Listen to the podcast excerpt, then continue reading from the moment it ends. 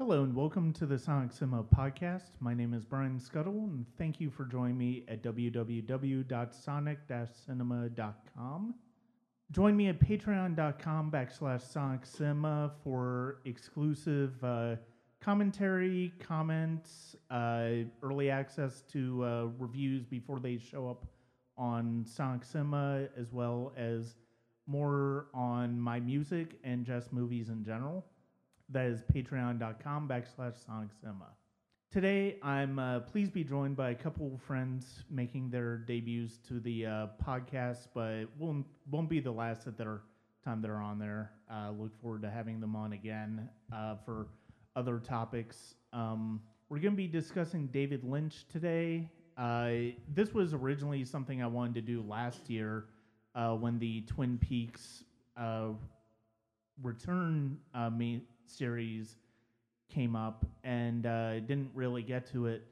But I'm looking forward to having this discussion with uh, them today. So please join me in welcoming Jeffrey Butzer and Matthew Timms to the podcast. Thank you very much for joining me today. Thank you for having us. Thanks, Brian.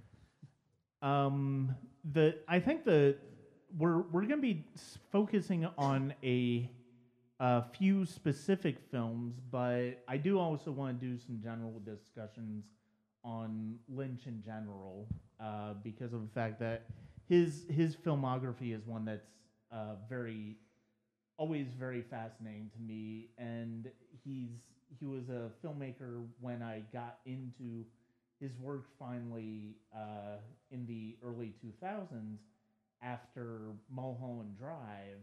Uh, it, it's his, his work is something that uh, really uh, spoke to me and resonated with me on a uh, deeper level than I expected it to. Um, so before we before we get into the specific movies that we were going to discuss, what were your respective uh, introductions to Lynch in your lives? Well, I saw Dune and the Elephant Man fairly early, and I uh, I liked both of those, but um, I couldn't get into his more let's say signature works at first. There was just something about them that I found too obtuse and hard to get into, and it was one of those things where I had to kind of keep plugging away at it and trying, and then eventually I kind of found a way to approach the material that I enjoyed. And uh, I still have friends to this day that only like Dune and the Elephant Man, and like they're they're like, yeah, those two are great, but I can't stand the others, and like it's one of those things where um, you know, there's a lot of things I love that I cannot understand how you can't like it. Like Yeah. anybody who doesn't know the Marx Brothers, I don't understand. But if you don't like David Lynch or The Residents, eh, I kind of get that. It's an acquired taste. Yeah. It's very specialized. So uh, I think uh, watching them all kind of uh, together and Twin Peaks, I think just sort of something about that all kind of coalesced at a certain point, and I was able to kind of uh, understand more what he was doing. Mm-hmm. Uh, but we can talk a little more about that as we go along. Yeah. Uh, Jeffrey, what about you? I was, pro- I think I was 17 when Lost Highway came out, and Mhm. uh, I think that was my first one. And then it came out in the theater, and I pretty much watched everything back then. Yeah. I didn't even know who he was. And then, um, and then someone told me to watch Twin Peaks, but I only watched the movie. Mm-hmm. So anybody that's listening to this that has seen Fire Walks with Me, Fire Walk with Me knows it's uh, kind of spoils everything from the show, Yeah. and it's nothing Yeah. like the show. and so I was I was completely baffled by that one. And then I mean, I just I you know I got into film when I was like 15 or 16, so he just was one of those guys I got around to. I liked him instantly. I loved Lost Highway, and then I, I liked Blue Velvet. Lost Highway kind of bumped its way down to like on my lower bracket of, of his movies mm-hmm. as more stuff came out when I saw Blue Velvet. And, but I think Scuttle and I I tracked back pre like Facebook and inter, you know internet. We tracked down a VHS copy of Eraser, and I think we saw it for the first time together, right? I think so. Yeah. At my house. You you might have watched it before I did. okay. you I you showed it to might have you might yeah you showed it to me, but yeah you're yeah uh but yeah that that is it was because of uh, you getting that on VHS. Yeah, we tried. That was the first time that I'd seen it. Yeah. I Um, and yeah, it's funny. Lost Highway was my first uh, David Lynch as well. I was uh, 19 at the time, or going on 20, and uh, I I didn't like it. I I didn't. I, I was I wasn't familiar with Lynch either, but I I couldn't stand it. I was confused. I was baffled. This was when I I think I watched Blue Velvet shortly thereafter because I was I was curious, uh, and I I really did like the soundtrack for uh, Lost Highway. And who doesn't? Um, but uh, yeah, I was I was I was baffled by Lost Highway when I first saw it, and then um, a few years later, I I kind of got away from Lynch for a little bit after uh, Lost Highway and Blue Velvet, which I liked Blue Velvet more. I wasn't really as in love with it as it seemed like other people were. Uh, it wasn't until uh, Mulholland Drive came out in 2001 that I really started to um, follow Lynch again, and I basically from from that point on I was I I got Netflix by that point, and so basically I just started renting as many of his movies as possible. And yeah, it was shortly. It was around that time that I met you Yeah, that we started talking about Lynch. Well, so since I'm just a little bit younger than you guys, I had uh, that same experience with Mulholland Drive. That was the first of his really particular movies that I saw, and I didn't know what to make of it, and I was frustrated by it and confused, and Mhm. and then you know I had to kind of go back to everything else, and then kind of slowly work it all in. Yeah. I, I think I took notice of him because like I was really into movies and I would go see movies and if the trailer made a, the the director's name really big, I would try to remember it because like if it was like Woody Allen or Oliver Stone, they would be like directed by. Yeah. Right. And I Yeah. was like, oh, I must David. What a great name, David Lynch. I was like, I gotta watch this guy. I think I Mhm. went. I can't remember. I think it was the Vertigo re-release or something. They put that on, Yeah. and and, and yeah, that's a, and I went. I remember going down to Phipps. Yeah, I saw it at Phipps as well. Because, I mean, I think that was the only place that showed it. I don't know Yeah, that it yeah. ever got wider release, But, um, Well, I, I can't remember a time where I wasn't at least peripherally aware of all of these things. yeah. There, it's always been in the back of my mind. Like I saw the Blue Velvet poster in a video store, and I saw, you know, I was aware of Twin Peaks being this really important show, and I kind of always knew that these things were important somehow, and that they were really revered.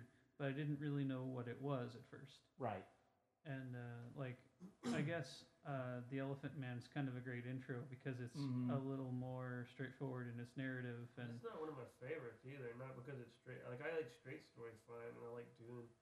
Elephant Man was one that I never. Maybe it's because it's more sentimental than most of his stuff or something. I, I can see that. I can Yeah. see that. Like, What's your least favorite?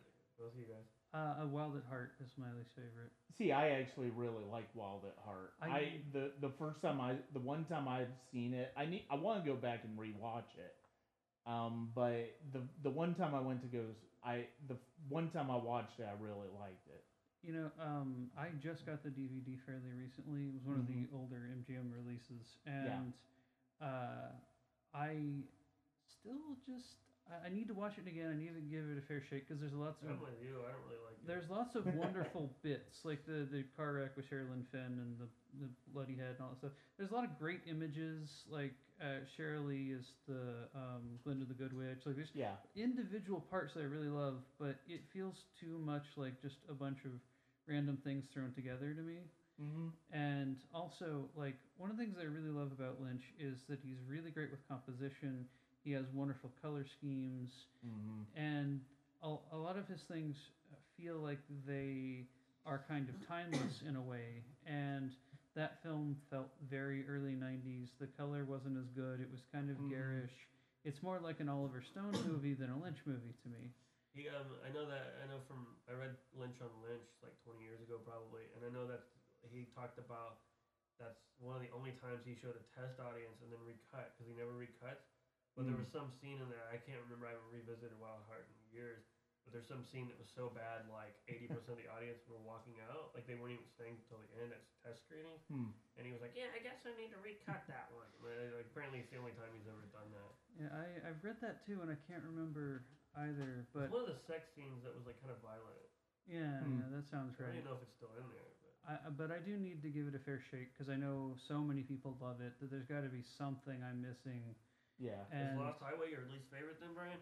Yeah, I, I like it more than I did the first time because I did revisit a few years later after I got more into Lynch's work. Okay. So I like it more, but it's still kind of that least favorite. It's sort of least favored by default. Okay. So it's, it's not necessarily that I flat out dislike it. I I think there are definitely, especially after watching Mulholland Drive, especially after watching Twin Peaks, while that Harden getting more tuned to the type of filmmaker Lynch is, I I appreciated what he did more. Yeah. And now I'm really curious to uh, revisit Lost Highway in light of, you know, it, it's funny. It's like rewatching Mulholland Drive and Inland Empire for this this podcast. Like what I remember of Lost Highway sort of fits into it. There's sort of a trilogy going on with Mulholland Drive and Lo- Inland Empire in terms of Los Angeles yeah. and uh, just him taking on Los Angeles in his own particular way. Was it a theory or is it true that Mulholland Drive started out as like a spinoff of Twin Peaks? That's What, true from what I Audrey understand. Horne goes to L.A. or something. Yeah, Audrey Goes to Hollywood was the original pitch, and Okay. um, That's pretty interesting. it uh, it's interesting. Um, you know, I wonder if the uh, if the plot would have gone in the same direction or not. Mm-hmm. Hey, one thing I wanted to bring up, I didn't write notes like you guys, but one thing I That's wanted alright. to bring up was uh, I've had debates over whether you consider him a horror director because Fire Walk with Me, Mulholland Drive on some level, Eraserhead. Do you consider those horror films? Well, it's actually this is something I was hoping we'd get into. Like, I'm uh, a pretty big horror buff, and my wife is a huge horror buff, Mhm. and a lot of those movies don't really scare me all that much. Like, I kind of, you know, I see I feel the. like Fire Walk with Me I, I, I see like the I I- you know I just I say okay the ghost is going to appear in the mirror and then the the ball the child's toy is going to roll across the room and whatever you know like Yeah. uh, but David Lynch's movies tend to get to me in this in a way I can't quite describe there's an emotion and a fear and a darkness and something that gets really in the back of my head and doesn't let me go Right. and so I don't know if they count as horror movies, but I say most of them are scarier than most horror movies. Yeah. I would I would I would say that. I mean, I I think Lynch is one of those filmmakers where I I think he sort of he straddles between particular genres. I mean, because his movies. Uh, Wikipedia considers Fire Walk with Me a horror film. Just Well, I would. Well, Yeah, I mean, you know, Do you guys like that one? I feel like that one's I kind of a I, black I do actually lo- like Firewalk with Me. When I rewatched uh, the first two seasons of uh, Twin Peaks last year, Yeah. and I rewatched uh, Firewalk with Me afterwards. Yeah, I love that one. I think the movie's great. I know yeah. the fans didn't like, but I didn't have that same feeling of watching the show. And then also, like people that watched the show probably weren't all David Lynch fans; they were TV fans. Yeah, And um, as an outs, I, I totally get why people would hate that. Like, I mean, it'd be like if you were like, you know, watching Seinfeld or something, and then you go see it, and there's like a horror Seinfeld movie or something, like Yeah. some favorite show of yours that like you go see, and the tone is just gone. Your. So favorite different, characters are yeah. gone. Like, I mean, like hardly anyone's even in it. Like, like, like Cooper is like barely in it. He's Yeah. in for like a minute. yeah. And well, um, I remember uh, when uh, when I was first getting into Twin Peaks. Uh, I believe it was you who told me like it's really good, but it's not the movie you want it to be. Yeah. It's Mhm. like imagine, and of course we have this now, but like at the time you were saying like imagine if they did another Star Wars movie, but Han Solo's only in it a little bit. yeah, Like you're gonna be a little bit disappointed, but if you take the movie for what it is rather than what you want it to be, Yeah. you'll really enjoy it. Yeah, like I said, going in like not knowing what the show was. I worked with this actress. I don't mean like I worked with her in a movie. Like I was a projectionist with an actress, and she was in this movie Flatliners and a couple other things. The And she- original? yeah, yeah. Oh wow, cool. She was the um, naked African American woman. Huh. Uh, yeah, Yeah, I- she, she, yeah. she she had a small part. she's like my Hollywood friend. She was cool. She would always talk. but she's the one. Who, she also before I saw. No, I'd seen Lost Highway. She's the one who like kept telling me like watch Twin Peaks. It's it's it's like Jeffrey as a show. Like you are. That's what she told me. Because like an 18 year old me was like that was right up my alley. But um. Yeah, like I also was a huge Chris Isaak fan at the Oh, time. yeah, of course. And so like him, him and Kiefer Sutherland are like really Yeah. you know, great. I just feel like it's like the black sheep of his like his filmography. Like everybody talks about like the big stuff, you know, like Wild at Heart, Blue Velvet. But to me, that one's just as good. It's not. I think better. on some level, but- I, I do really love that movie, and Yeah. I love its place in Twin Peaks because Mhm. since the show had gotten so far off tonally and everything from what it was when it started, this it was like bringing it back to the beginning in a very literal sense, of course, but also kind of like bringing the tone back around and making it creepier and just and so many of the themes and ideas and things that they introduced carry over into the third season too. So Mhm. it's Yeah, a great kind of bridge. I, I still haven't seen the third season. I'm so disappointed in that. I that one I- episode is like holds up against pretty much any of his work. Yeah, The- like you could take part eight and release it just on its own, and seriously, it's, I, I put that like uh, just that single episode holds up against anything he's done. I think. Mhm. Um, I, another one was like I know these weren't the ones we were gonna talk about, but also Straight Story when it came out. It was like you know you'll just have an actor and you love him like uh, like I love Sissy Spacek. oh, Yeah. yeah, of And course. you guys know that. I just finally saw Badlands for the first time for whatever, but Hmm. um, but yeah, when, when I heard like she was gonna be in a David Lynch movie, I was Yeah. like, holy cow! And then of course it was not a, like what we expect a David Lynch movie. No, to be. not at all. And uh, that's what I like about him. And, like I just loved it because I've always been pretty open minded, or like I don't care if you know I didn't need craziness. It was a pretty, it, it was you know what it needed to be. Yeah. Yeah, and I mean that's that's that's one of the things. It's like Wild at Heart is definitely a movie I need to revisit. Uh, Dune is another one that I want to revisit. I haven't watched that in I can't several defend years. Dune. I tried to because I love it. I think you love it, right? I do, yeah, yeah. you like it, like I, I. But when people are just tell me how much they hate it, I'm like, yeah, I understand. Like, yeah. it's not. I don't think it holds up to like what they want from the book, and it's like. yeah. And then and now with that Jodorowsky, which I think Jodorowsky would have ruined it. I don't think he's nearly as talented as David Lynch. I think the David Lynch one is great, but um, yeah, people are like, just just hate that movie. Even David Lynch doesn't seem to like it. Yeah. I love it. I thought in the uh, not to get off topic, going into Star Wars, but uh, I thought that that guy, uh, Forest Whitaker in Rogue One was like uh, almost like a uh, homage to like um, Dune, like his whole Hmm. look and having the gas mask, like which reminded me of like Lynch. Hmm. It might not have been intentional, but Well, and also, like, I'm glad a film of Dune exists because it's one of those things that people have been ripping off for so long. And Yeah. I have a copy of the book, and I still have not even cracked the cover. It's just so big. Yeah, and I don't have that much time to read these days, so like, uh, it, I have to kind of pick and choose what I want to read, and it's so involved, and there's so many different characters and plot lines and planets and things, and but uh, at least with this, I get kind of a streamlined idea, and Yeah. like I saw Phantasm recently, and there's a, a pain box scene in that, and I'm like, oh wow, I, I see what they did there. They just ripped it off straight away, you know. And uh, so it's kind of nice to have like a Cliff Notes version there, and Right. uh, like the the Toto score is not nearly as good as the Badalamenti stuff, but I really like it. yeah, it's, it's Like, a fun one. I'm, yeah. um, yeah, it, it, it's it's one I enjoy. Like I said, uh, um, Elephant Man, I don't dislike. It's kind of like not one of my favorites to watch. And Wild at Heart, definitely my least.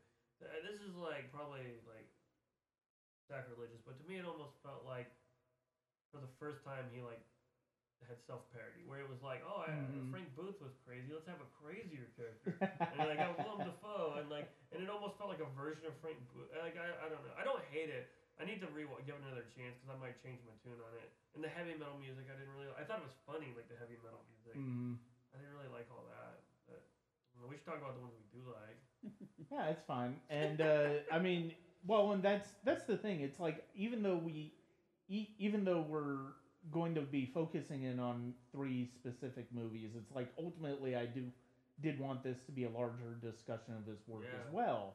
And uh, but the three movies that we're going to be talking about were going to be the ones that we're going to get into a little bit more depth. Oh, and I meant to ask you this before we started recording, but are we assuming that the listeners have seen the movies, or are we trying to be careful about if spoilers? if we have to get into, I mean, if you're listening to this, in, if you're listening to this, chances are, knowing that it's about David Lynch, I would hope that you're at least aware of David Lynch and Okay. probably Are have there seen the spoilers on. Inland Empire? It's hard.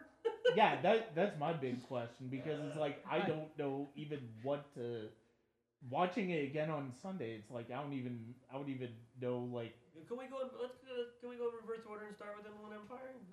yeah we or could go ahead and talk we we could with- no we could start with we could we could start with Inland Empire because of the fact that it's like it, it was his last feature film Yeah. that he's done 12, um 11 years ago, 12 years ago. 12 years ago and yeah I think you had you already seen it when you and I went no, to go see no, it because I heard it was only playing for like that night for some Yeah. reason, and I skipped going to see a concert, and it was playing all week. But Yeah. yeah, we all went. It was me and you and Melissa. yeah that's right My wife Melissa. and uh, I ended up having to go see it that Thursday because I'd fallen asleep during it the first time um but I I don't necessarily put that on the film, but yeah, the the film. So it's a three hour movie. It is as Laura Dern, Jeremy Irons, and Justin Theroux in it. I mean, where do you even begin with? The reason I love it, I'll tell you why I love it so much.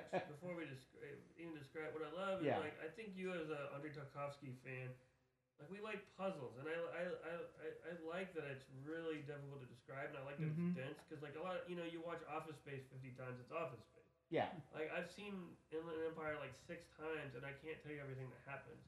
I can barely scratch the surface. I don't know how to describe it. I mean, they're, I, the basic plot is they're making a film that apparently is cursed. That it, sort of the um, Don Quixote of Yeah. the fictional world. and um, and actually, that's a, that's a pretty good horror movie setup, by the way. yeah. You know that this is a remake of a film that they didn't finish because they died, and it's yeah, it's Yeah, it's tropey. Um, they um. Also, what's interesting is that he shot it all on like like a like Mini store, DV. store, store bought Yeah. DV. yeah, And um, the first 20 minutes, I think if it wasn't David Lynch, it would instantly be dismissed. It's like Yeah. garbage. And I don't think it's bad. I just think if you don't go into it being like, oh, this is David Lynch, like the stuff with, um, I can't think of her name. Grace Zabriskie. Mhm. Yeah, it's it's it borderlines on like silliness. And then and then like you get into the world and there's rabbits which he I don't I don't know if you guys were I like used to follow his website and he used to have uh, like you could subscribe and get Yeah. co- content and like rabbits was a series that was on there Mhm. and there's this really weird one called something like Bees Being uh, something about Bees Bees I don't believe I've seen that one. No. It's on YouTube now, but all this stuff used to only be on his website. So I knew rabbits in advance. I'd seen all the rabbits. yeah, So then rabbits was like stuck in there. So I go to it. There's all the Polish stuff. There's Grace, the Br- Br- what's her name? I believe Zabriskie. Yeah, the lady from Seinfeld. She, she, uh, but yeah, and like, um, and then it's just, it's just a, it's just a mess, but a good mess. Like it just, Yeah. it's everywhere. Well, once once Laura Dern's character comes into play, it's like you really start to see the film come into focus a little bit. But the thing is, watching it on Sunday, I felt like that opening up until you know when when Laura Dern's character comes into it.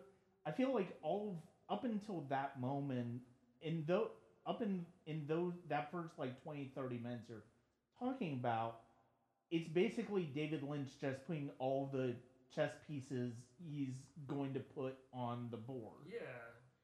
You Yeah, know, But I mean, there's just like stuff that like. I- mean, the overall there's a there's a bit of an arc in the story. I mean, and, and the more I watch it, I mean, I'll ch- I'll probably have a different opinion of it in ten years. Mhm. But like that monologue that, that she has where she's talking about her abuse, that seems like an audition tape or something. yeah, Li- like Yeah. because she's an actress in it, and it's again it's a it's almost like a play on Mulholland Drive where it's about like acting and and and I love it. But then there's like that whole section at like a barbecue. I mean, it's really hard to like even know where to touch down on that movie Um, to, to stop and talk about And it. one of the things uh, that, uh, from I think that that's correct though. From what I understand, uh, he came to Laura uh, he came to Laura Dern with the monologue first, and then they kind of shot that, and then they created more scenes, and they kind of uh, built the wall. They built the foundation first, and then kind of built the house around it while they were going on. Yeah. But I meant story wise. I feel like Oh, I feel yeah. like that's. It feels like it's really happening, but I, I feel like that scene is supposed to be like her auditioning for something. That's what I always took. away I, from I it. can see I can see it that way. I can also see it, and th- this is one of the things that's so fascinating about Inland Empire to me. Even though I don't I don't love it as much as you do. Yeah, I really. I I, I I think it's really good. I I think it's really fascinating for like five six of the movie, yeah. uh, which we can discuss. But with that scene, the the scene you're talking about, it's like I can see that being an audition, you know, in keeping, you know, it's just one for actor, her actor auditioning, but I can also see it being part of, to a certain extent, I can also see it maybe coming from a different film that she's been in. I can see it maybe coming from this film, whatever this film is going to look like. Yeah. And I mean, the whole thing. the is film like, that they're the looking whole at thing is like and- her real life and yeah. the film they're making, like bleeding over and. Well, Mhm. one of the, the thing that really jumped out at me as I was watching it this time is the artificiality of like everything.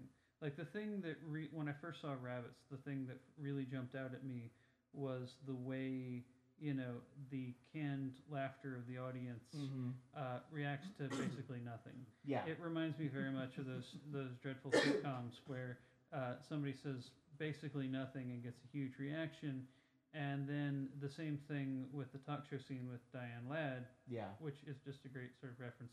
But Yeah. you know, um, like having her there was great. But um, like this, that same kind of thing happening there too, where um, it's pointing out the artificiality of the whole enterprise and what they're doing, and that's uh, a very sort of necessary aspect of the business side of Hollywood. Mm-hmm. And I found that kind of fascinating. That whether or not it was meant to be like a poke in the ribs, it was. It reads that way. I, I definitely think there's a lot of Inland Empire where it's a big dig at Hollywood. I mean, I think just the idea of the nature of the movie that uh, Laura Dern and Justin Theroux's character are making is there's so much about that. Like Jeremy Irons basically after they're they're getting ready to make the movie and it's like, oh by the way, here's the backstory of this. It's actually a remake of a story that never got finished because the main character the the actors died. Yeah. And it's like, oh, by the way, now that you're locked into this, we're going to tell you the truth now. And that idea. That's a idea very is Hollywood thing to do. Yeah. well, and the idea that anything is basically worth a remake at this point.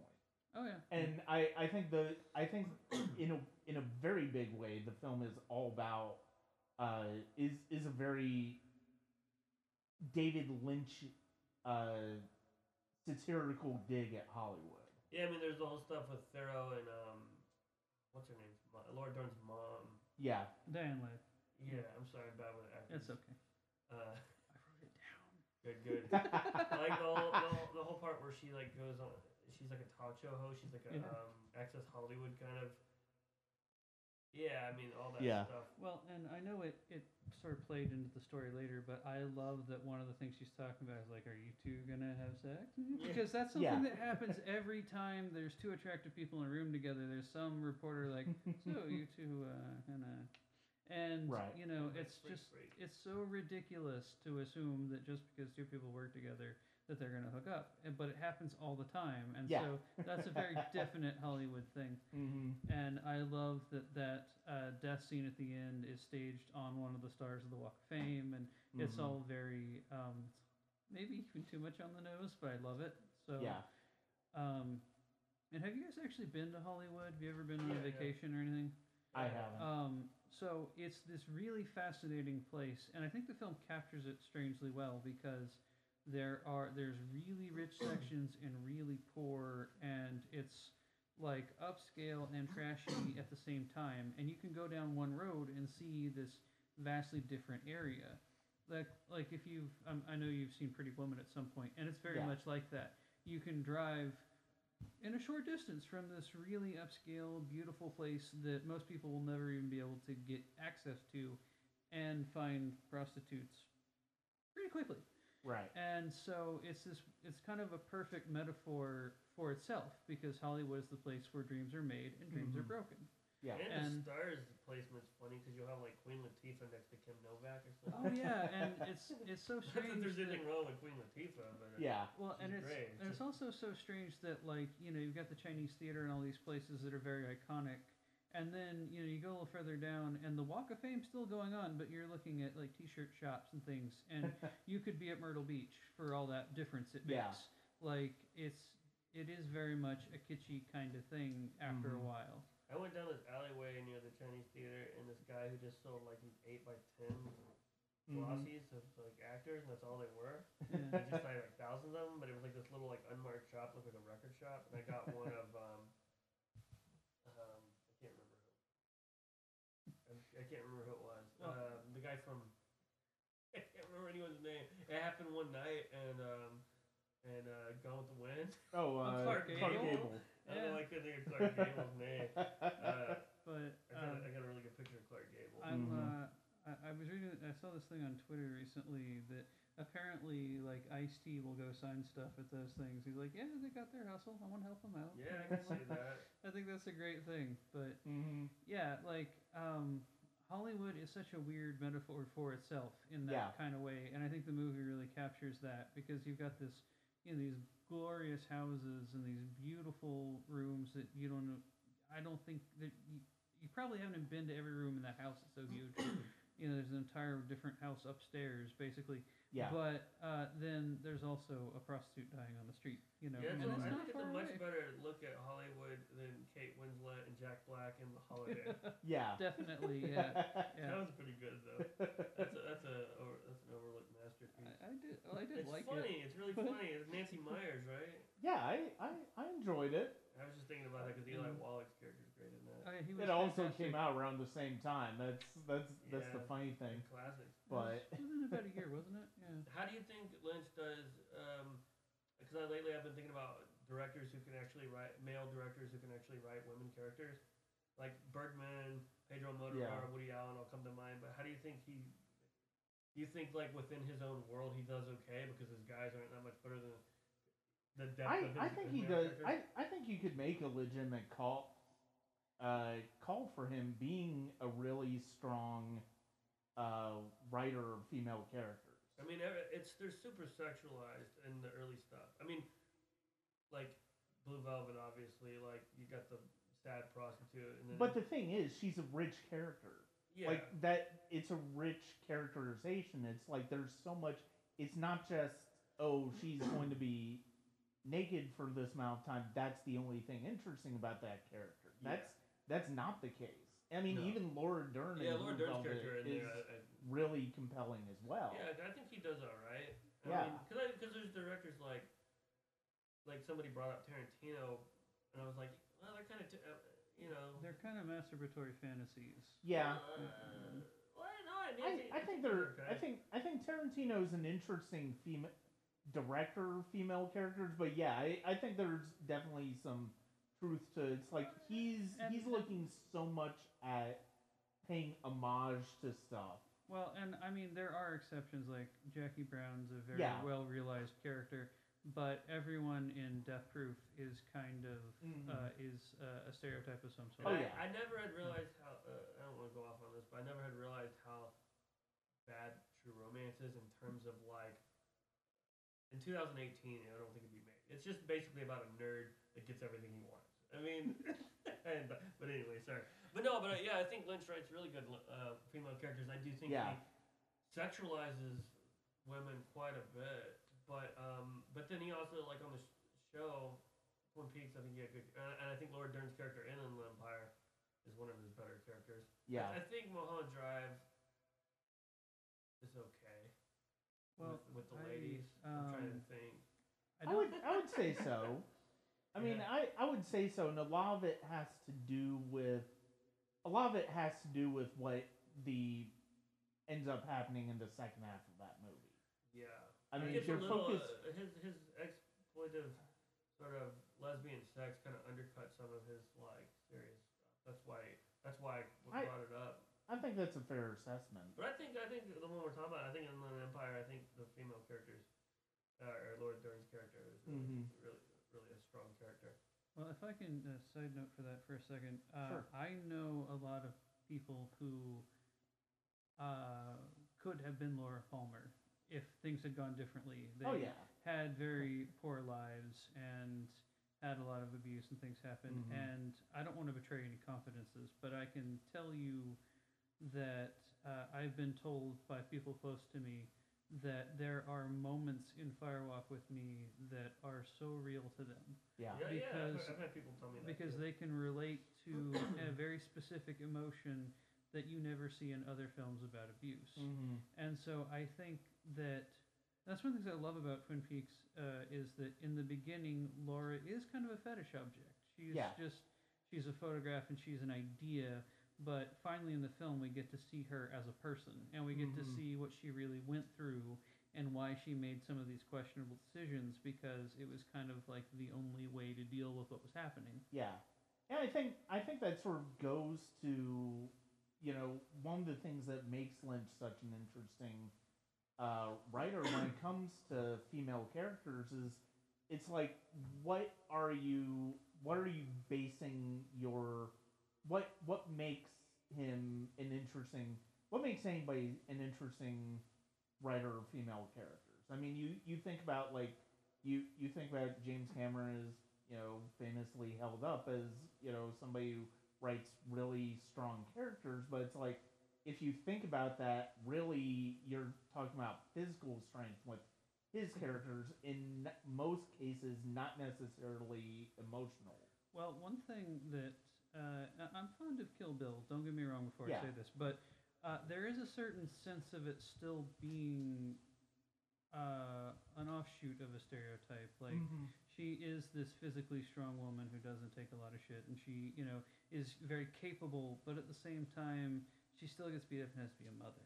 And there's still this sort of thing where, it's also like, exploitation too. yeah, and it, Oh, is, yeah. it is an exploitation thing. So it's one of those things where we're not really looking at her as a woman so much as an embodiment of an ideal.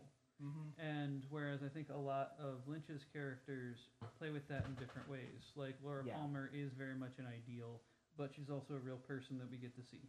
Mm-hmm. I think he's now that we're talking about it. I think it may, he's made best use of Laura Dern. Like Laura Dern's Oh, yeah. character. You haven't seen The Return yet, No. but um, But she was fantastic in it. do you know who she plays? no Okay. I, we, yeah, I don't want to ruin that. It's but good. Uh, but yeah, her character. don't you? I mean, she she was a, a really big presence in, in the uh, in the return. And Hmm. uh, before that, I actually was sort of of the opinion that I didn't really want to see that character brought into it. Like, Yeah, it, I thought it was better just kind of. Uh, Yeah, I'm curious to see what Brian ends up thinking of. it. yeah, Yeah. Um, so we're trying to tap dance around. no it. that's fine that's fine I was I accused appreciate of it. like uh, Emperor's New Clothing with it, and I have to tell you, as a father of two little kids, I would not spend 18 hours on something I didn't like. I would turn Mhm. it off if I hated Yeah. it. I love The Return. It, it, it totally delivered. But um, coming off of Inland Empire, um, I had a lot of expectations, and but at the same token, I was sort of just like, well, let's just see what the hell he does. It's Lynch. yeah? Well, and one of the things uh, I wanted to bring up about Inland Empire that I really love about it, but it's also a bit trying, is that it is so experimental. Mhm. Because a lot of what I love about Lynch is the crispness of the images, the composition, and things like that. right Whereas this film's a lot looser, and so on a s- on just a purely technical level, I don't like it as much because it, it is a little more slapdash. But I also love that aspect of it because Yeah. it is uh, the film I relate it to most closely is Bamboozled because it's this feeling Mm. of this is an experiment. We're using new technology that's comparatively free, yeah and no studio would ever go for this. Yeah, so I mean, I, let's just do it. When Yeah. I saw it, I thought more of like Godard and like people like that than I did like Well, other was surrealists because like Buñuel and like other surrealists are very deliberate and like and even like uh, I don't really like Jodorowsky. Like I, I, I don't like I, I like him okay, but the Holy Mountain's great, and Yeah, then the rest I- are just kind of I okay. just- I Yeah. just- I don't. He's fine. I just mean like guys like him. They're very deliberate. Like Yeah. Yeah. I, I don't mean like I, I don't hate Jodorowsky. I just don't like. I, I get tired of talking about him. And to, ke- in in, in, in uh, Lynch's um, people who were inspired by Lynch, like Takashi Miike, like their films are very like deliberate and like, but but this has Inland Empire has like the rhythm of like a Godard movie where you're just like, oh okay, now now some news going on. And okay, we're gonna spend 20 minutes with these people, but three minutes with these people. And the return has some of that too. yeah, yeah, and, definitely. and, and, and I um, thought that was cool. But the reason I, I bring up Bamboozled specifically is Oh, because of the digital aspect of it. Right. Oh right. Because Yeah. and you know the way Spike Lee made that movie was just like we've got ten cameras, we're gonna cover everything, we're gonna do each shot like we're gonna do each scene like twice, and then we'll just figure it out in editing. And it also is a very like deeply personal movie for him. Right. And I don't I don't know how much anyone wants to hear three white people talk about that movie, so I'll get off it quickly. but you know, like it's a, an analog to me because I can see this being you know from a respected auteur, but it's very Mhm. experimental and Oh yeah, I can definitely see the. I can definitely see why you would bring up Bamboozled, uh, which is one of Spike Lee's most brilliant films. it I mean, it definitely really one of the kinda most is. striking. Yeah. Um, and yeah, the, the technical, the the way he shoots that film, like with em- Inland Empire, is a big part of the overall impact that that movie has. And uh, yeah, I mean, I I love.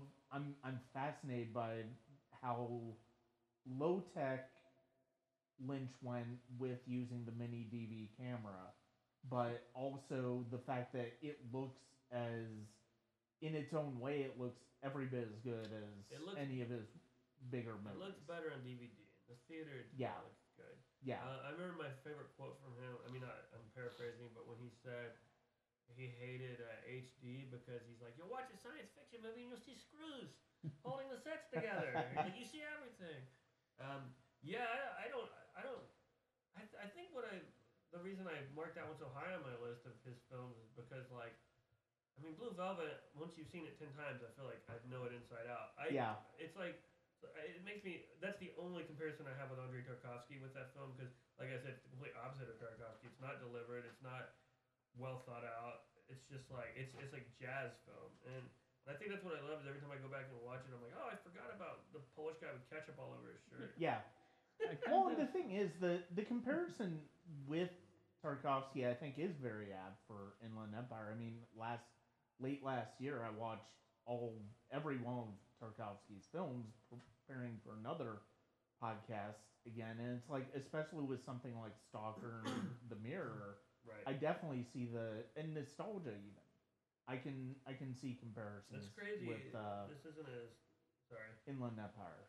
this isn't a tarkovsky um, podcast but it's crazy how much like you you know in the 80s and 90s i didn't even know his name I, like the only time i ever heard of him was in in the soup there was a solaris poster on the wall Mm-hmm. that's how I, that's that was my first but it's crazy how much his influence is seen now in modern film and like you Yeah. wouldn't, you wouldn't even think but i mean like terrence malick like you look at his stuff and like yeah, anyway but Yeah, I kind of like um I don't know if, if you want to go to low culture a bit more. I kind of feel that same way about the first Evil Dead movies, the first two where like I've seen those movies dozens of times, but I still don't remember what order everything happens in. oh Yeah. yeah, Like I can never it's never the same movie twice because there's so many different side roads and things that I can never like I Mhm. can't say, "Oh yeah, the blood flood is coming here" because I can't remember. kinda There's just together. so much. Yeah. yeah. And they're kind of meant to, I think. yeah But um but yeah. But yeah, Inland Empire to me is like that. It's like, and there's so many movies within a movie. I mean, there's so much going on. and, Like. Mm.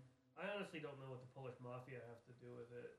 Well, and I, I, and, and the thing is, it's like part of me wonders whether those scenes are supposed to be maybe scenes from the original production Yeah. that never finished. I, I started thinking about it in those terms when I watched it again the other day, yeah.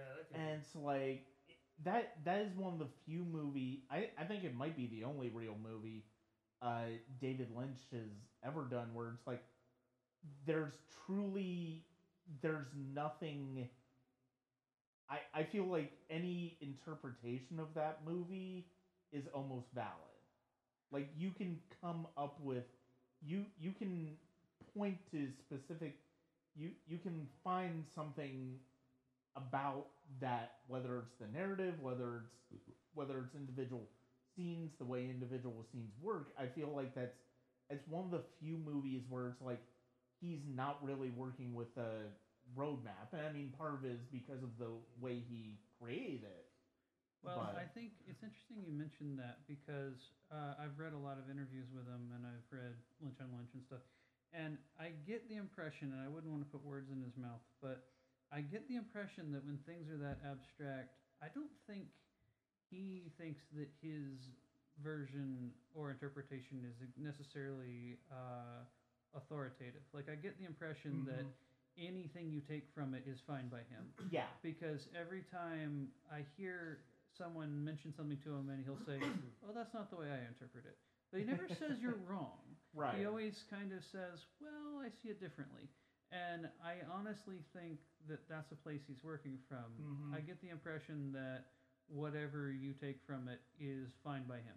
Yeah, and I, I kind of got that impression off of him when I was watching uh, the documentary on him. The art life. yeah, the Art Life. I still haven't finished. I need to watch that. That's really good. I've seen It all the is. other ones. I've seen um, Pretty as a Picture and Lynch One and a couple other Mysteries ones. of Love and stuff. Like yeah, that. yeah, I've seen a bunch of.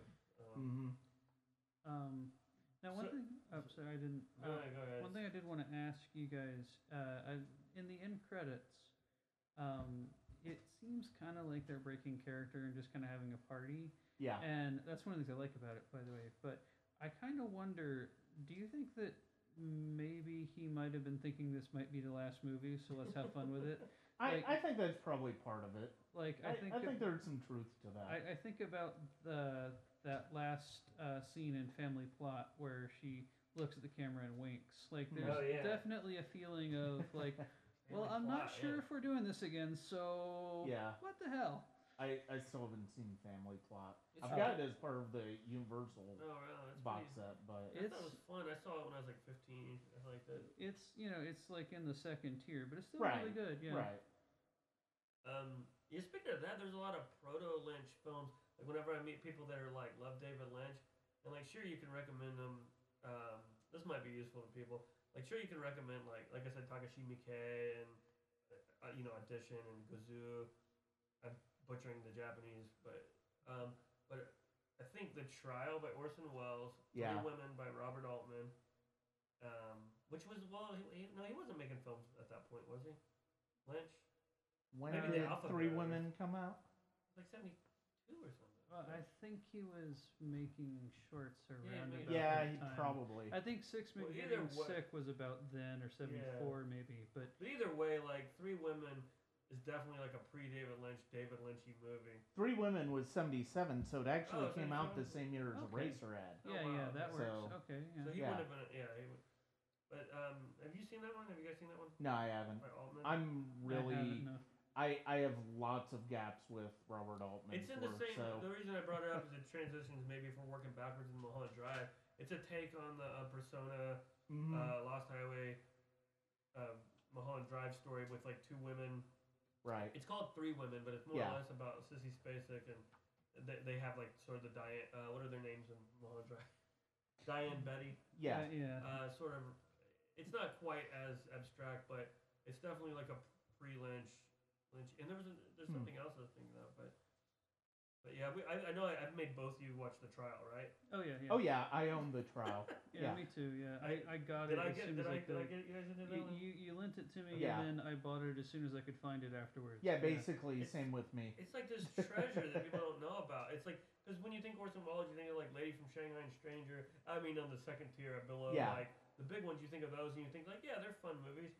But like Trial's like so surreal and like it's so different. Mhm. It's so Lynchy before Lynch. I mean, and I don't think he was aware of it from what I understand. I've never heard him talk about it. But I feel like the trial made the best use of his shooting style. The way he Mhm. always put the camera low and showed a lot of the ceiling and things. Yeah, The way he had that really deep focus. I think that's the best use of it I've ever seen. yeah, I would definitely agree with that. It reminds me so much of the feeling of Eraserhead, and I don't think people I Mhm. think more people should be aware of it. That's why I want to bring it it up. it is is really a shame that like trial is never really it you know it's a shame that like criterion hasn't picked it up by But on the good now side, it's anyone like, listening to this can go pick up a copy for a dollar. Usually, like it's usually in Yeah. the bargain bin, And and, it's it's, it's, uh, a good it's a good version. And it's also Yeah. on a lot of the uh, public domain streamers, like Mhm. the the apps that have uh, just kind of forgotten movies. You can usually find it in there somewhere. so- yeah but the yeah i mean the thing i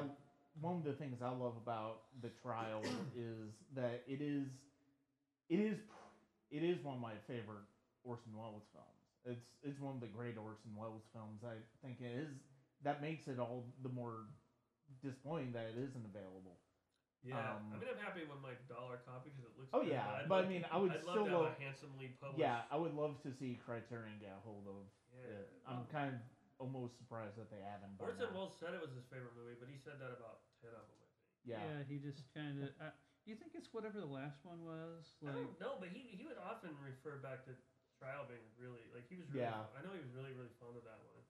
I know because whenever I said that to people, they're like, "Well, he said that about F for Yeah. fake at one point." You know? uh, and, Like, you and I like that one too. Yeah, Yeah, I a do lot, as well. But, um, but yeah, I can uh, I can see that it's sort of having a lot of the same connective tissue, and it's a story about bureaucracy. So it you know it's not supposed to make literal sense, and yeah it's supposed to be frustrating, and it's supposed to really uh, kind of wear you out. I mean, and, it's a Kafka story. Yeah, so, yeah. I It has to be. It has to be an influence on Brazil too. Like, Oh, Oh, yeah. like he had to absolutely. Um, what are the, like, what are some? Uh, can you think of any other like proto like like like earlier than Lynch that are still like on that sort? I mean, uh, Sunset Boulevard to some level. That's his favorite movie, I guess, right? Which Or- I can I can definitely see the. It's a in- weird ass. Movie. I can definitely see the influence of Sunset Boulevard on like people- Mulholland Drive and I think there's a Lost lot of Highway that. and even and- Inland Empire. I don't Uh, think people ever. Know, I don't think everyone realizes how weird that movie. I mean, it starts with a monkey funeral. Yeah. Yeah, You know, I mean, it's a weird ass movie. it, it really is, but it's an awesome movie. Yeah. It's it may be my favorite Dark- Billy Wilder Old film. Dark House is sort of like a, a 1940s horror, like. Uh, Oh, yeah, David the Lynch, James like, it- Whale, yeah, that James Whale's movie. It's like it's the- where the like the old man plays the old lady. It kind of it has some Well, Lynchy qualities um, too. James Whale had a lot of that, a similar composition style where he would kind of just move everything, lots of Yeah, defocus yeah. and stuff. So I think there's some of that there. Um, now I do see a fair amount of Hitchcock influence, but not in the way you would normally think. Like, right. because Hitchcock was very methodical and very much like thinking every single detail out before the actors even showed up. Whereas Lynch is much more about kind of getting in there and feeling it, uh, Mhm. which was actually part of the reason I found his work so hard at first because I was so used to. I was I'm a huge Hitchcock fan, and so I was so used to that method and the idea of like you, you can you can start driving without knowing where you're going. No, like it was weird, but There's definitely a line between like uh, Lynch, Buñuel, and and and, and, and Hitchcock. But Yeah. and some of the ways that he frames actors and some of the um, like I was watching Strangers from a Train recent or Strangers on a Train, excuse me, recently, and that and Shadow of a Doubt in terms of composition, there's some similarities, and I know he's mentioned Rear Window a few times in interviews. Yeah. So like Well, Rear I know Window he's, is like a he's seen a perfect- few. it's pretty perfect. Yeah, I know. I know some of his favorite movies are. I know Fellini. He loved Mhm. or loves. He's not dead. David Lynch is are. At the time of recording this, he's still alive. Yeah. though. Yeah. um, I know he loves Fellini. I know he loves Sunset Boulevard. Um, and uh, He's made mention of a few things. Like I, I, I read an interview where he mentioned Terminator Two. Like so, he's that's a seen really good movie. he's seen a few. Yeah. He's seen a few mainstream things, you know. that makes me think of like- when uh, Buñuel got interviewed. They asked him what movies, he, and this was like in the '80s. He's like, I don't know. I saw one the other day and I loved it. It had a big train in it. And that's all he could say. He's like, there's a train crash, but he couldn't remember the name. I remember I told you about this. I, I remember I read an interview with uh, Guy Maddin, and he said that uh, he saw some of um, uh, Sucker Punch on a plane and kind of liked it, and I was like, "What? No!" to name drop, I I asked so Guy Maddin one time. I said, I don't know if I'm supposed to say this, but I was like, "What's your guilty pleasure?" And he's like, "America's Home Funniest Home Videos." And he said that was his guilty pleasure. Like he just liked to turn it on. I was like, "Don't feel from, guilty from, about that." from what I remember by Winnipeg, I could actually I, I could actually have see that. Yeah, I, I don't. I don't think he's fairly called the Canadian David Lynch. I think. I, I, I think. I don't think they're like in the same world. I think that's Mhm. just because his stuff's weird. I think that's Right. lazy, And lazy and writing. because Isabella Rossellini was in one, so there's Yeah, he's that really yeah, vague he's, they're Yeah. really connection. good friends. I've tried to like. I figure if I ever meet her, that could be my aunt. I could be like, I'm email pals with Guy Maddin. You want to be my friend? It does- I don't know if that works. I always wonder why. Um, that that ties me into Crispin Glover. Um, he's friends with all of them. I, I always wonder why he didn't use Crispin Glover more, other than mm-hmm. Wild at. Heart. Like they just seem like they're like a match made in heaven. Lynch, I mean. yeah. Like Yeah. David Lynch and Crispin Glover seem like a match made in heaven. Maybe like you get too much weird in a room. Not, I hate to use the pedestrian word weird, but Right. whatever. But like maybe you get too much of that in a room, and It just the, Yeah. the weight is too much. I Like, imagine I can't wait for you to see the new one because it does show that like you know you take an actress like Natalie Portman and you get her with a really good director and she's dynamite, but you get her with a bad director and you get like a so-so performance. Yeah. He gets performances out of people in the like Jim Belushi, who I don't think is a bad actor at all, but like you don't expect it out of Jim Belushi. And Oh, like yeah. and, uh, Yeah. and the guy from Scream. Um, oh, think of his um, yeah, I just lost it too. Um, Which which guy? the guy that played Shaggy in the Scooby Doo movies. Oh, uh, Matthew, Matthew Lillard. Lillard. yeah, okay. He's like Yeah. really, really good in, in the return. All right. Uh, um, like he just gets he's really good with actors because uh, he gets great performances out of Mhm. And so we like not to, I'm, I feel like I'm taking this over for you, but we all like Mulholland Drive a whole lot, right? yeah, Yeah. Because I know I know Inland Empire is like a little smaller on your list, and Yeah. I, I know you admire it, but yeah. but, but like so what if we want to gush for a minute? That's when we all three like just love, Yeah. right. Well, and I think with me, there's a lot of that kind of thing. If like if I don't take to something immediately, and if I really have to fight for it, then I love it more. Because, like I said, the first time I saw it, I couldn't stand it. Like I Mulholland Drive. could, yeah, I couldn't get into it because it was too different from what I was seeing at the time, Right. and I needed to ease my way into it. And so now I really love it because I found the way in, and I kind of had to fight Mhm. to get there. I think But- that's that's sort of like with me with Lost Highway is I think I wasn't used to that type of very abstract storytelling. And so I wasn't real that's why that's why it just bounced right off of me Mhm. uh, when I when I first saw it. But now, once I got into Lynch, once I had become more familiar with uh, abstract storytelling, surreal storytelling, uh, non-linear storytelling is the best way to put it. Um, I I appreciate more now than I did, and so it's like now that I can now I can appreciate things, even even something that I don't absolutely love, like Inland Empire, I can still respect it a great deal. and you can see Yeah. the connective threads. Yeah. And, and it's strange because there's a lot of directors that have a similarity in style, and there's a, certainly uh, like a house style and a look and a feel. But it feels like all of his movies are connected somehow. Yeah. Like they could all be in the same universe for all we know. Mhm. Like, and uh, there's so many like specific, minute details that seem to carry over. yeah. Like when I was writing down notes, each of these movies, uh, like I just wrote a note, electricity. At some point, you know, Well, yeah, his great unmade masterpiece, Ronnie Rocket, is all about electricity. yeah, Hmm. Uh, that's for the diehards like that. I know I've talked to you guys about that script. It's Yeah. so weird. and And, uh, um, I love the way. Uh, s- I'm sorry, didn't mean to cut you off, but like the way uh, unused ideas will resurface later. Like in the third season of Twin Peaks, there's a little bit of stuff from that. There's stuff from One Saliva. oh Bubble. yeah, there's a lot of Ronnie Rocket. There's there. a lot of ideas that uh, that didn't quite make it, and he just kind of repurposed them and put them in Hmm. this new thing. And Okay. um, Miguel uh, Ferreira. Miguel Ferrer. Yeah, Yeah. he says the full title of Ronnie Rocket because it's called something like Ronnie Rocket and the Absurd Mysteries of blah blah blah. It's like it's got this really long Yeah. name, and he says that. He says everything except Ronnie Rocket in it. Hmm. Uh, and there's several references. Yeah, I totally forgot about that. There's several references to Ronnie, Ronnie Okay. Rocket. Um, did you read the script? No. You did, right? A long time ago. Yeah, I gave, did I give it to you? Uh, I think I found it on my own, but you, Okay, you're okay. the one who told me Because I about had it it first. printed. Yeah. Yeah, in our projection booth. Yeah. I had it printed up and sitting up there. Um, one thing about you know films in general is like, I know you're big on nostalgia. You're about to do your 1999 series, right? Yeah. Yeah.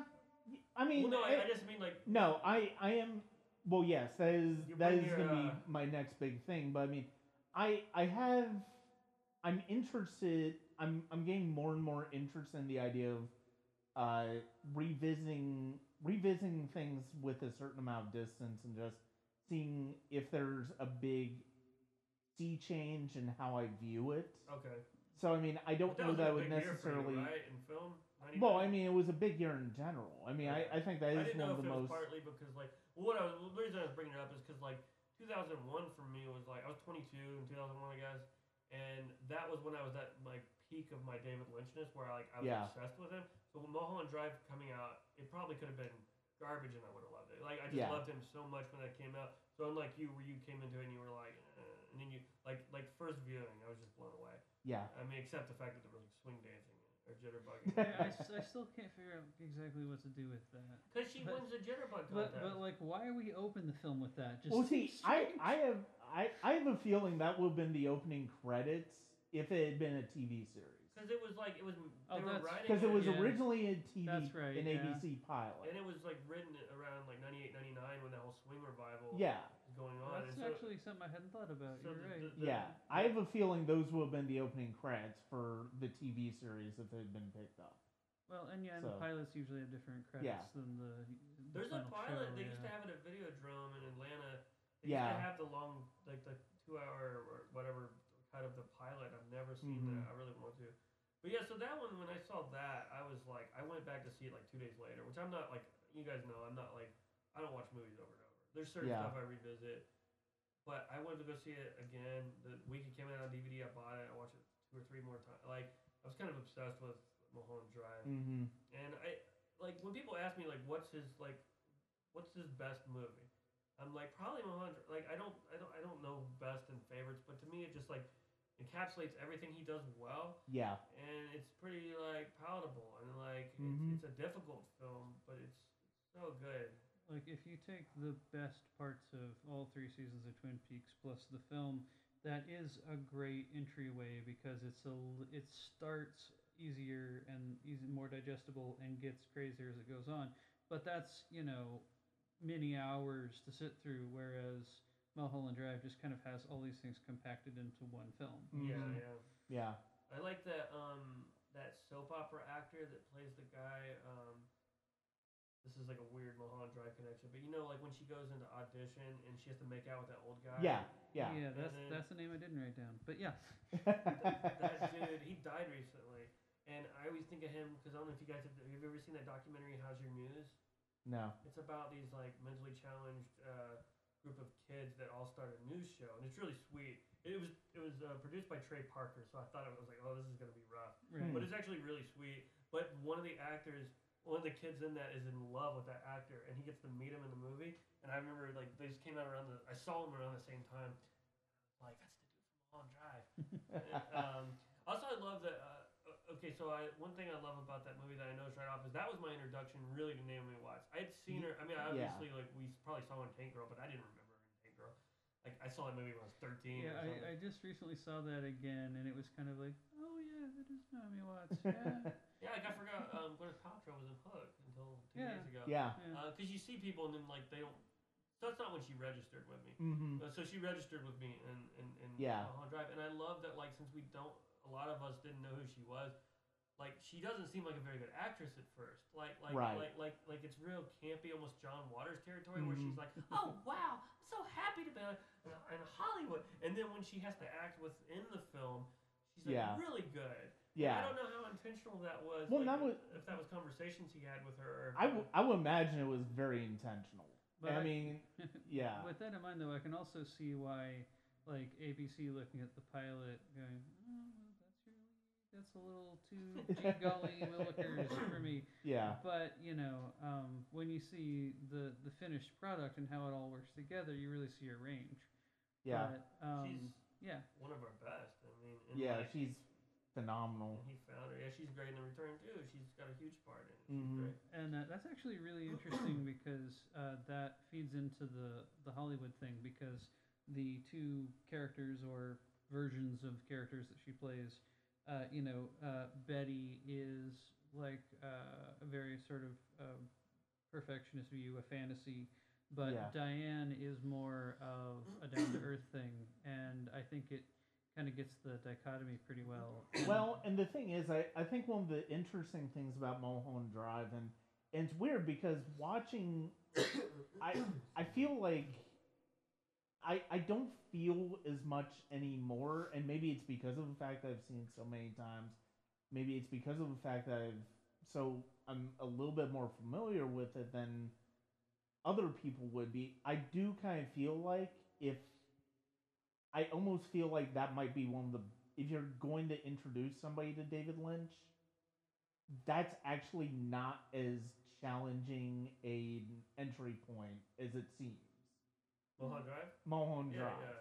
Yeah. what I was saying, And yeah. and part of it is because of the fact that a you've got all of the surreal aspects of it, you've got all of the non-linear storytelling parts of it, but it really tracks into a very it it all comes together in a very streamlined way once you get to the end of it. I mean, what you were saying as far as the difference between Betty and Diane, it's like the two parts of the Naomi Watts characters and that is that Betty, you know, the way I sort of look at it is like Betty is every actress when she first gets to Hollywood. Right, Yes. Diane is when you realize your uh, hopes and dreams for making it big sort of fall apart. So there's a story I read recently uh, while we were preparing for this, and I haven't backed it up with a couple of other sources, so it might it might be half BS. But uh, apparently, like she was about to be evicted from her apartment um, before Mulholland Drive came out, and Hmm. she was about to pack it up and go back to I forget where she's from. But you know, uh, like how what a perfect metaphor for Yeah. the the person you see on the screen versus the life Mm-hmm. and uh, I think that that speaks to a lot of people who have any kind of artistic ambition.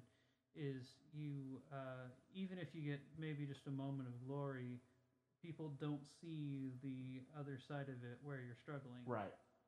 Another thing about um, Mulholland Drive and Lynch in general is uh, just you know we were talking about directors like Hitchcock, who's like definitely a good, you know, people consider him more of a technical director. A lot of people more than like Mm-hmm.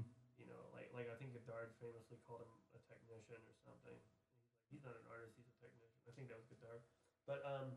That sounds right. But Yeah. how, like, like, like, as free flowing and jazzy as Lynch is, but how technically just like Mm-hmm. phenomenally is. I mean, you look at you, you, you know, you and your wife are huge fans of horror film. You look at what tries people try to scare people with, Yeah. and then like that stupid guy in, in Mulholland Drive in the dumpster. Yeah. Yeah. Like, it's ridiculous, but it's really scary. Like, like, Yeah. like it comes up, and it's like if you look at a still of that, like the makeup is like silly Yeah. and and just I mean, it seems in Lost Highway with the music and everything. Like he's so good with editing and like just making you feel terrible. And Well, and I think also um, it almost feels like he's trying intentionally to undercut how scary that is because he names the restaurant Winkies and there's Yeah. just Yeah. all this absurdity surrounding it, and then you have this one moment that's genuinely terrifying, and everybody kind of it strikes a chord with everyone. Well, and, And- the thing is, the the thing about that scene that's so fascinating is because yeah, it's it's named Winkies, and it's also very, it's a very familiar and uh, silly idea of like, oh, telling somebody your, you know, the idea of telling somebody your dreams and your a dream that you Yeah. had, and then you see it actually, and then it's the the part that makes that that starts to where Lynch really starts to bring things together is the realization that you're all of a sudden seeing what he's just described happen. yeah, Well, and uh, the one thing that I really have come to love about Lynch, uh, just in general, is uh, especially since I see a lot of horror movies, and at the time we're recording this, um, supernatural horror is in vogue. Haunted house movies are Yeah. almost everything that they make now. And it seems like they all have a very specific path, and they all draw from the same mythology, with the exception of like Hereditary and Yeah. a few other standouts Yeah. it's mostly all from the very judeo-christian model and there's a lot of like explaining rules that they later break and uh, Mhm. you know, and as much as I love Buffy, like there's a certain absurdity to like, oh, I have a book that explains that. Oh you know, yeah. all the answers are always there, and I kind of love Is that that. Ex Machina? Is that Yeah, yeah. Yeah. th- There's there's always an ex machina somewhere, and I love that you never quite. There's there might be a little bit of an explanation somewhere with the blue rose thing or something, but you never get a full picture of what's going on, and you have to kind of fill in the gaps yourself, and you have to do some work. And Yeah. I love that it's sort of open to interpretation. Because one of the things that kills uh, horror movies, especially franchises, is they'll set very clear rules in one film, and then either in the same film or the next one, they'll just completely go back on all of that. Yeah, Mhm. yeah. And Yeah. I kind of love that there's so much room for your own imagination here. Mm-hmm. Well, like as a you know, Brian's also a composer. Like as a musician, like you look at a band and you and you're like you can figure out people's tricks. You know, like you're like, oh, I know what he did there. He's doing this, and and like you know, we look at films the same way. And I guess that's one thing I love about Lynch is I can't get my finger on his tricks he does because like he, he his films are like silly and absurd, but like you still manage to have this like really like tangible care for characters that you probably shouldn't. Mm-hmm. And like that's what I mean. Like that's where that's like where his masterfulness comes in. Is where you're just like, why the hell did I do this? Yeah. You know, like, like And, I, uh, should, I probably shouldn't. And And then, like in like in the whole scene in in, in Mulholland Drive, like my favorite. I, I've made this very. I've, I wrote about this in Creative Loathing. My favorite scene in probably any of his movies is Club Silencio, where they wake up in the middle. For people that haven't seen it, they wake up in the middle of the night. Uh, Laura Dern. I mean, God bless America. Laura Harring. Laura Harring and, Yeah. and Naomi Watts, and they just she just decides to drive out to this like nightclub, and then this, this scene proceeds, and it's like it's so good, and and, and like you you you feel for the characters, even though you don't even know what they're going through, and like he's so Mhm. good with that stuff, Well, and And uh, there's another sort of bridge to someone like Spike Lee, where the characters in his films go through things that I can't imagine because they're so far from my worldview.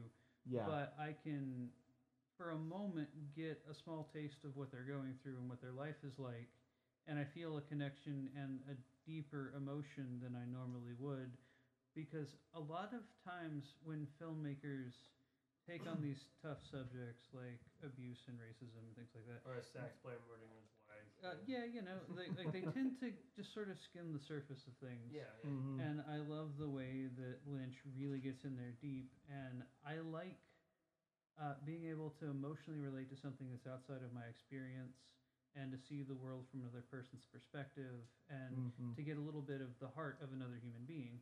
And I feel like Lynch does that a lot, where I get this sense of maybe not him specifically, but a character or someone he knows. It's sort of, I feel like I'm connecting to someone else as Mhm. opposed to just going like uh, a- a movie with These the, things are happening. yeah a movie with a jump scare like oh okay yeah that's done you know but it doesn't have a lasting impact My wife's favorite part in Mulholland Drive is the cowboy.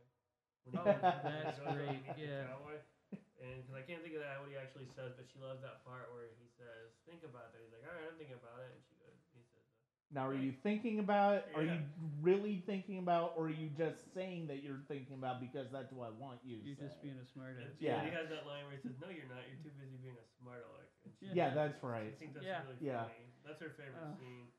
And It is a um, really My fun least scene. favorite, I have to say, my least favorite segment, which is really funny, the part where he accidentally shoots the maid when the Yeah. the hitman. Yeah. Like that totally felt like it was just in the show, and he was like, "I don't want to lose this." Like it would have probably worked in the show. oh it Yeah. has nothing to do with the rest of the movie but it is funny it's Yeah, it funny, but every time I go back and revisit, I'm like, "Oh, this is that part that it's like the girl with her like erect nipples."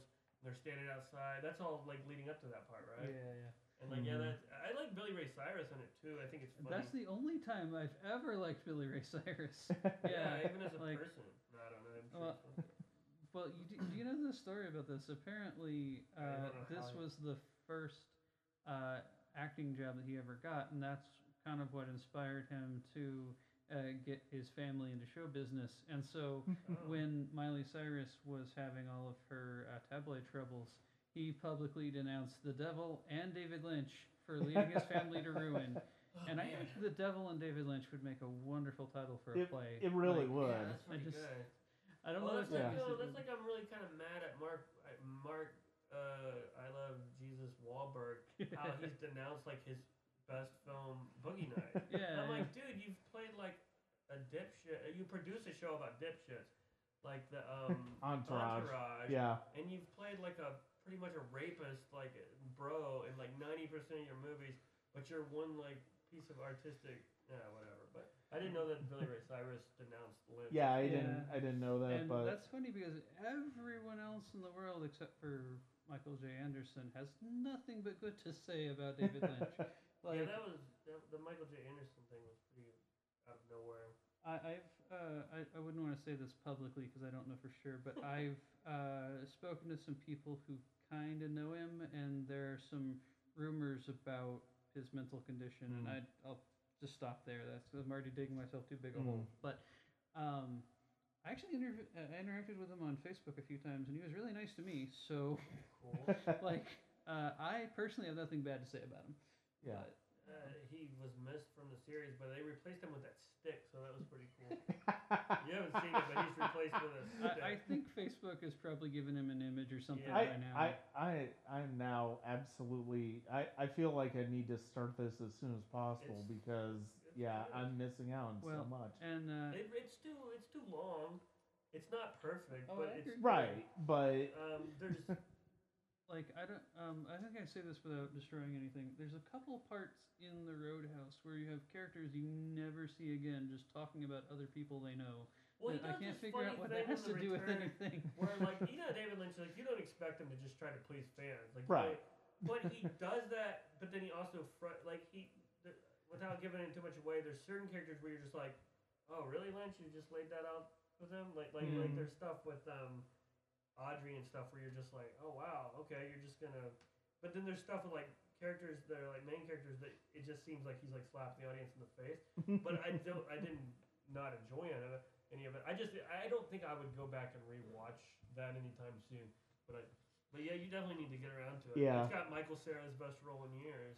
Um, Well, a thing I I you'll know of, when you see it. the- Well, one of the things I, I do love about uh, that series is that a season is that I love that it isn't trying to be a fan service thing. Right. I love that there is so Right. much of this is just what we want to do, and if you don't like it, there's the door. And I, I would be disappointed in David Lynch if I felt like it was fan service. I And mean, there's I a really bit of would. that. There's, there's a that's what I'm saying. There's a couple of little nods, bit, and but- you're like, Yeah, but I mean, you're like, eh, you know. So even when I was frustrated with it, and even when there were things I didn't like, I still was happy that he was doing something that was unique and true to himself. Yeah. And Mark Frost, of course.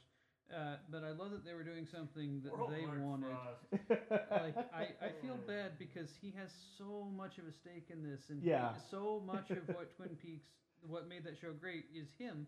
But he doesn't quite get the same accolade. right. And I get the impression from what I've seen on Twitter and stuff, I get the impression that he's kind of okay with being in the background a little bit more, but yeah. I still feel bad because, you know, it's like uh, David Lynch is in 16 point font and he's just like It's there. like in the- Roger Avary in Pulp Fiction, man. Yeah, Like, yeah. yeah. Everyone's like Quentin Tarantino, Quentin Tarantino, and like Roger Avary's like, man, I wrote the story, but whatever. you know, I And, story." yeah, I wrote half of that too, man. Yeah, like, probably the same. My. Oscar's the same size. Yeah. but yeah, um, and uh, I do kind of uh, one thing I did want to bring up since since we're about on Twin Peaks for a minute is that um, that has made me that season has made me change the way I look at all the other stuff. Like Mhm. there's something about it feels kind of like a culmination. And my wife has this theory that it's like uh, a Rosetta Stone, and when you crack that, you can understand everything else. And I Mhm. don't know if it's quite that literal, but there is definitely a feeling of that this is like a master's thesis, and this is everything I've learned up to this point put together. And um, you mean as far as Lynch's career in general? yeah, I feel like Yeah. it's kind of, and it's hard to explain without you having seen it, Right. And without saying something that might kind of spoil too much. But um, like a lot of people, the when they uh, talk about Mulholland Drive and when they talk about Inland Empire, there's uh, a fairly common theory about this part is a dream and this part is this and this part is that, and people Mhm. kind of think they have it figured out, and yeah. um, and they use uh, those ideas to interpret Twin Peaks based on that. But Twin Peaks has made me change the way I interpret Mulholland Drive. like uh, when I saw the film again, it's very different now because it expanded my ideas of what it could be. okay. And that again is hard to say without Right. giving away too No. much and getting too into the minutia of it. But there's uh, definitely it's changed my view of all of his work. Okay. All I don't know if I had that same uh, experience. With, no, I'm just saying I don't know if I had that same experience with it. It's okay. But I um I did I, I do think it's I don't know, never mind. That's okay. Um, Um, I get what you're saying though. And uh, well, I guess to bring it back to Mulholland Drive a bit more. Yeah. Um, my wife has a theory that the uh, that that uh, those characters like Michael J. Anderson, whose name I can't remember, the character's name I can't I think he's just called the man in the room or something. Yeah, yeah, I I think think it's Man in so. I don't think he has a name actually. and like Dan Hedaya and, and Yeah. Badalamenti, these characters who seem to be like mafia figures. Her theory is that they're from a different plane of existence, like like the man from another place and the fireman and all that, and the mystery man from um, uh, Like behind the dumpster. no, no, the um, Robert Blake's character Oh, yeah. in Lost Highway. Oh, she in the other movie. Yeah. thinks that they are interdimensional characters and that they like I can't figure out exactly why they want this whole thing to work out and why Hmm. Camilla Rhodes getting the role is important, but um, there is there does seem to be a similar feeling about these characters coming from some other place and Right. Well, and I mean, I I think as far as that, I mean, first of all, you once again it goes back to David Lynch basically skewering Hollywood. Basically, the idea of you know Hollywood producers, people who don't actually, you know, they they put up the money, they don't necessarily have creative input into the movies, telling them telling a filmmaker, oh, by the way, this person's gonna be in your movie. It's not your. It's not up to you. Right. Yeah. This Like- is this is the girl. It's like that scene in Ed Wood. Yeah, Oh, the, the, the, that's actually very. That's Yeah, a they- that- that- perfect yeah. example. where Yeah, they, make, It is a- where they like stick in their like his brother-in-law or something like that. Yeah, that was he's a little slow, but a real Yeah. good boy. him. Yeah. But yeah, I mean, when when you when you look at it in in the context of, and especially when you consider the fact that Betty's somebody who the uh, casting agents take to that set. yeah. and like she's going to you know she she's going to be possibly uh, auditioning for that role but like after but like he sees camilla and makes the call this is the girl before that like you sort of you sort of get the feeling that it's like this is another part of her hollywood dream sort of like her trying to rationalize her hollywood dream falling apart Yeah. as Well- Diane's rationalizing that. And uh, like even the scene before that, she does this really marvelous audition. Yeah. And on the way out, there's like, oh yeah, it's a shame they're never gonna make that picture. Yeah. it's just like throwing it out the window. Yeah, And uh, and I love, by the way, that the car from Sunset Boulevard is in the establishing shot of that scene. Like Mm. I Yeah, love. yeah, yeah. That's a great detail that really Who's makes the, me who happy. plays the director in that audition scene? I don't Um, remember. I can't remember either. He looks like Albert Brooks or something. That, that- that's like that's like one of those little like roles I love where he's just like they're like they're like basically jabbing with a stick like say something. He's like oh yeah. uh," That's Yeah. Like one, that's one of my favorite parts. And I love Yeah. the, I love that older. Yeah, the actors. the way the director reacts, it, like he's not even really paying attention. It's like, good. Yeah, yeah. It, it's very generic director speak. It's like music producers sometimes, like Yeah. keeping their head down when you're doing something. Oh yeah, I'm listening. I remember uh, I heard a story that Arthur Penn uh, apparently Arthur Penn would like to do would like to do really strict rehearsals, and so by the time you got to the set, you pretty much knew what everybody wanted and expected. Right. expected. And uh, I heard a story that after one take, he went to an actor and said, "Do that again, just like that, but good this time." but because they'd rehearsed it so much, they knew exactly what he meant. Like, oh, Yeah. okay, all right, yeah, because we, yeah, we worked it out. But right. um, one thing that I was uh, struck with was uh, Laura Harring's character Rita.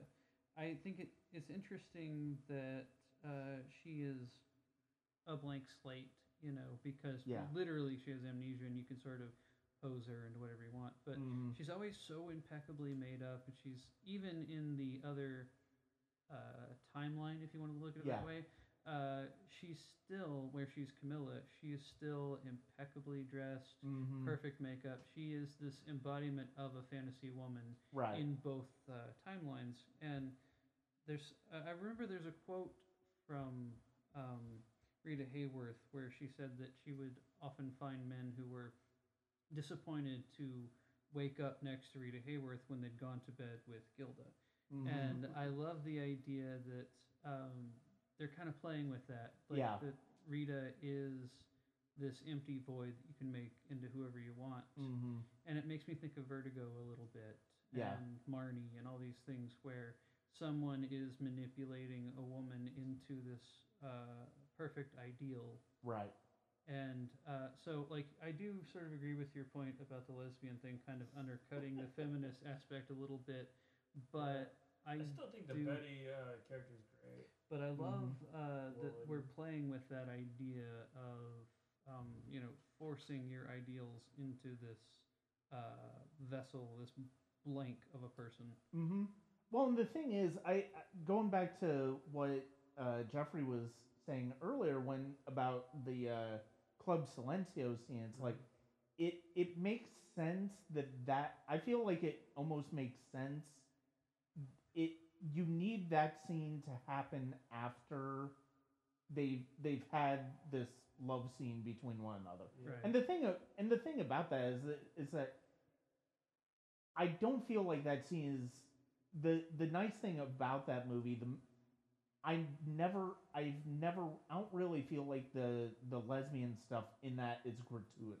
Oh no, I don't wouldn't think say it's that, no. exploitative. I think No, it's no. it's it's just it's very natural. It's very it's it's very in keeping with the way Lynch has built up that relationship, and so it's and so the fact that Club Silencio basically happens like at their happiest moment in Betty, or I should say Betty and Rita's happiest moment after that's happened, then that's so Club Silencio basically starts to bring reality back.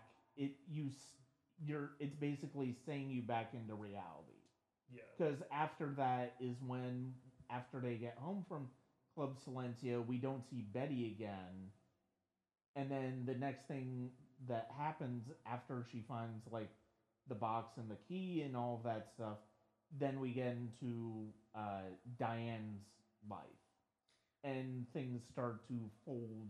The Mobius strip starts to come back onto the other Yeah, side. yeah. And uh, one thing about Lynch that I do like in general, and there's a couple of exceptions to this, like in Wild at Heart, but for the most part, when he has scenes with nudity, they're not done in the same way that most directors would. Right. Most directors want to capitalize on it as much as possible Mhm. because that's kind of a draw, and they're. It seems almost like they're. Uh, just trying to get a good shot so it can be on celebrity skin later and or um, mr skin or whatever it is you know Yeah. like it it seems almost like they're trying to take full advantage of this beautiful naked person Mhm. for the mouth breathers in the audience and like and i i like uh, a silly exploitative movie as much as the next guy i i do Yeah. love dumb horror movies and i get it Well, I don't think But- that it was even like known. I, I didn't know if that scene was gonna happen going into Mulholland Drive. Whereas like Black Swan, that's all you heard about. oh yeah, Yeah. like and You were like, hey, guess who kisses in this movie? and that you know and that's or Spring Breakers or somewhere you like knew before you even went in that like. There But- Well, and the thing is, I had heard about the scene. I I'd read about the scene. I'd heard about the scene, but by the time the scene got there, like that was not where I wasn't. I didn't find myself waiting for that scene while I was watching the movie. you're not sitting All with of a sudden, breath. I'm already I'm I'm sucked into the movie yeah. to where when that scene happens, it's like okay, here's here's where this here's why this scene is matters. But most of Lynch's sex scenes are much more uh, realistic and sympathetic yeah. than just in general. Like Well, his first nudity was Mhm. probably Blue Velvet, Oh yeah, and like that's like yeah. based on that real thing where like he was like as a Yeah. boy, some woman came running out of her house naked. And he knew there was. He, he always tells that story about how Right. he knew Yeah. something was wrong, that it wasn't like cool that she was naked. And that probably explains Some lot. kind of uh, a break in the domesticity. Yeah. yeah. I mean that, and we can we can uh, start touching a bit on Blue Velvet. Um, with that being said, and and yeah, sort of, you know, that's.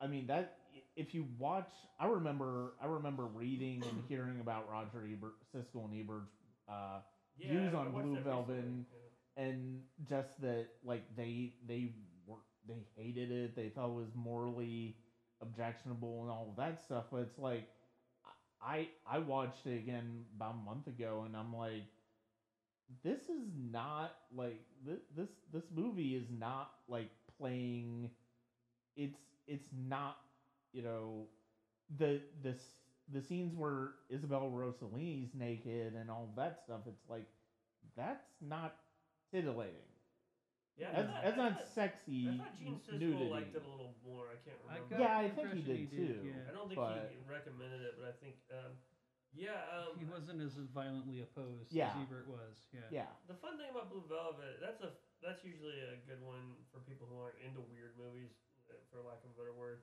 esoteric, whatever. Um, because it's it's pretty, it's almost got like a Hitchcock feel. It's like pretty straightforward. Yeah. The weirdness comes out of the characters and like like Frank Booth and mm-hmm. Dorothy Vallens and um, I mean, there's definitely weird elements. I mean, uh, any movie where it opens with like a like a high schooler finding an ear yeah is is kind of out of the box, but like it more or less, it's a pretty straightforward film. I mean, mm-hmm. it's not. Um, Well, one of my favorite details about it is that scene when you see all the industrial stuff going on in the shadows. yeah Like, I guess they just shot that with little cardboard like cutouts. Yeah. Like they just like put like a high powered Mhm. flashlight. I think stuff like that's funny.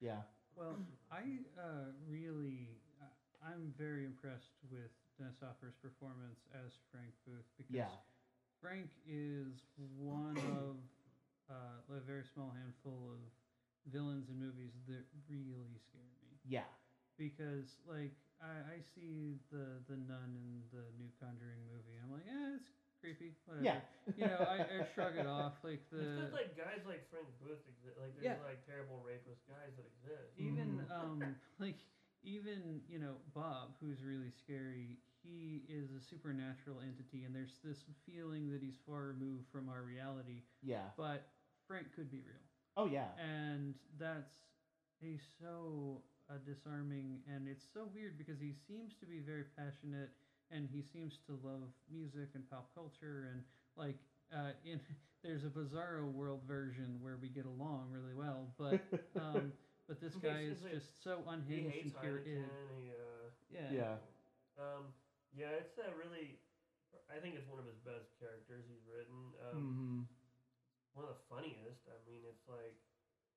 Um, I mean, those rape scenes are like terrifying, but they're also ridiculous. I mean, Mm-hmm. and you, I mean, I got you know, any hardcore Lynch fan knows the, uh, you know the story about the gas, how it's gonna be helium at one point, right? Yeah. Have you ever heard that? no i hadn't So heard it was that written as helium, and on I think it's on the Blue Velvet special features. Dennis Hopper's like, just how crazy is Lynch that he thought that this character should carry around a helium tank because all helium does is affect your voice. It Yeah. doesn't do anything to your brain. So, and also just imagine, you know, you know, like Yeah. the high pitched voice would be, um, like so bizarre. Dennis Hopper changed it. He was like, Yeah. he was a drug addict, so he was like, why didn't he just carry around like? And he's like, sure, go with that. But he's like, like imagine what a different movie that is. Yeah. Like every time he sucked in that gas. it he got a it would have been it would have been dark comedy Yeah. like it would have been it would have been absurdist dark comedy as well that's would have very been Lynch, and I'm kind of Yeah. glad they changed it Yeah. because I think it would have. I think it would I- have tipped I- the scales a little too much. in frank the absurd needs to be scary Yeah. Yeah. and if you if you have him talking in a high pitched voice because of helium for most of the movie, it's just funny and weird. Well, and that's one of those things that, as an idea, something to talk about, I think is hilarious. But I Yeah. don't think it would have worked in the movie. Mm-hmm. And uh, apparently, like they did a couple takes that way, and there was just something wrong, and Yeah. So he's like, "Well, I know drugs. I know what I've done. I know what it can do to me. Yeah. so just trust me." And like, okay, you know, and they did it, and it worked out. mm-hmm. But um, and I think it's really interesting that uh, Dennis Hopper, especially at that time, because this is pre Hoosiers and all that, Yeah. um, he was considered a very sort of dangerous figure because he, yeah. His uh, reputation and yeah, Mhm. he, you know, he was a, in most cases, a terror to work with, and he had the drug problems and all this stuff. So, in a very, it was very apt casting in a way. Yeah. Well, and, and I'm the the podcast. One of the podcasts I'm listening to, '80s All Over, is talking about has, has started to talk a little bit about Hopper. Yeah. And how like you know the sort of early to mid '80s is when he started to reinvent himself after really falling off the cliff because of drugs and all of that. and culminating in Super Mario Brothers. Oh yes, of The Yeah. masterpiece. yes, yes. I really like him in Waterworld.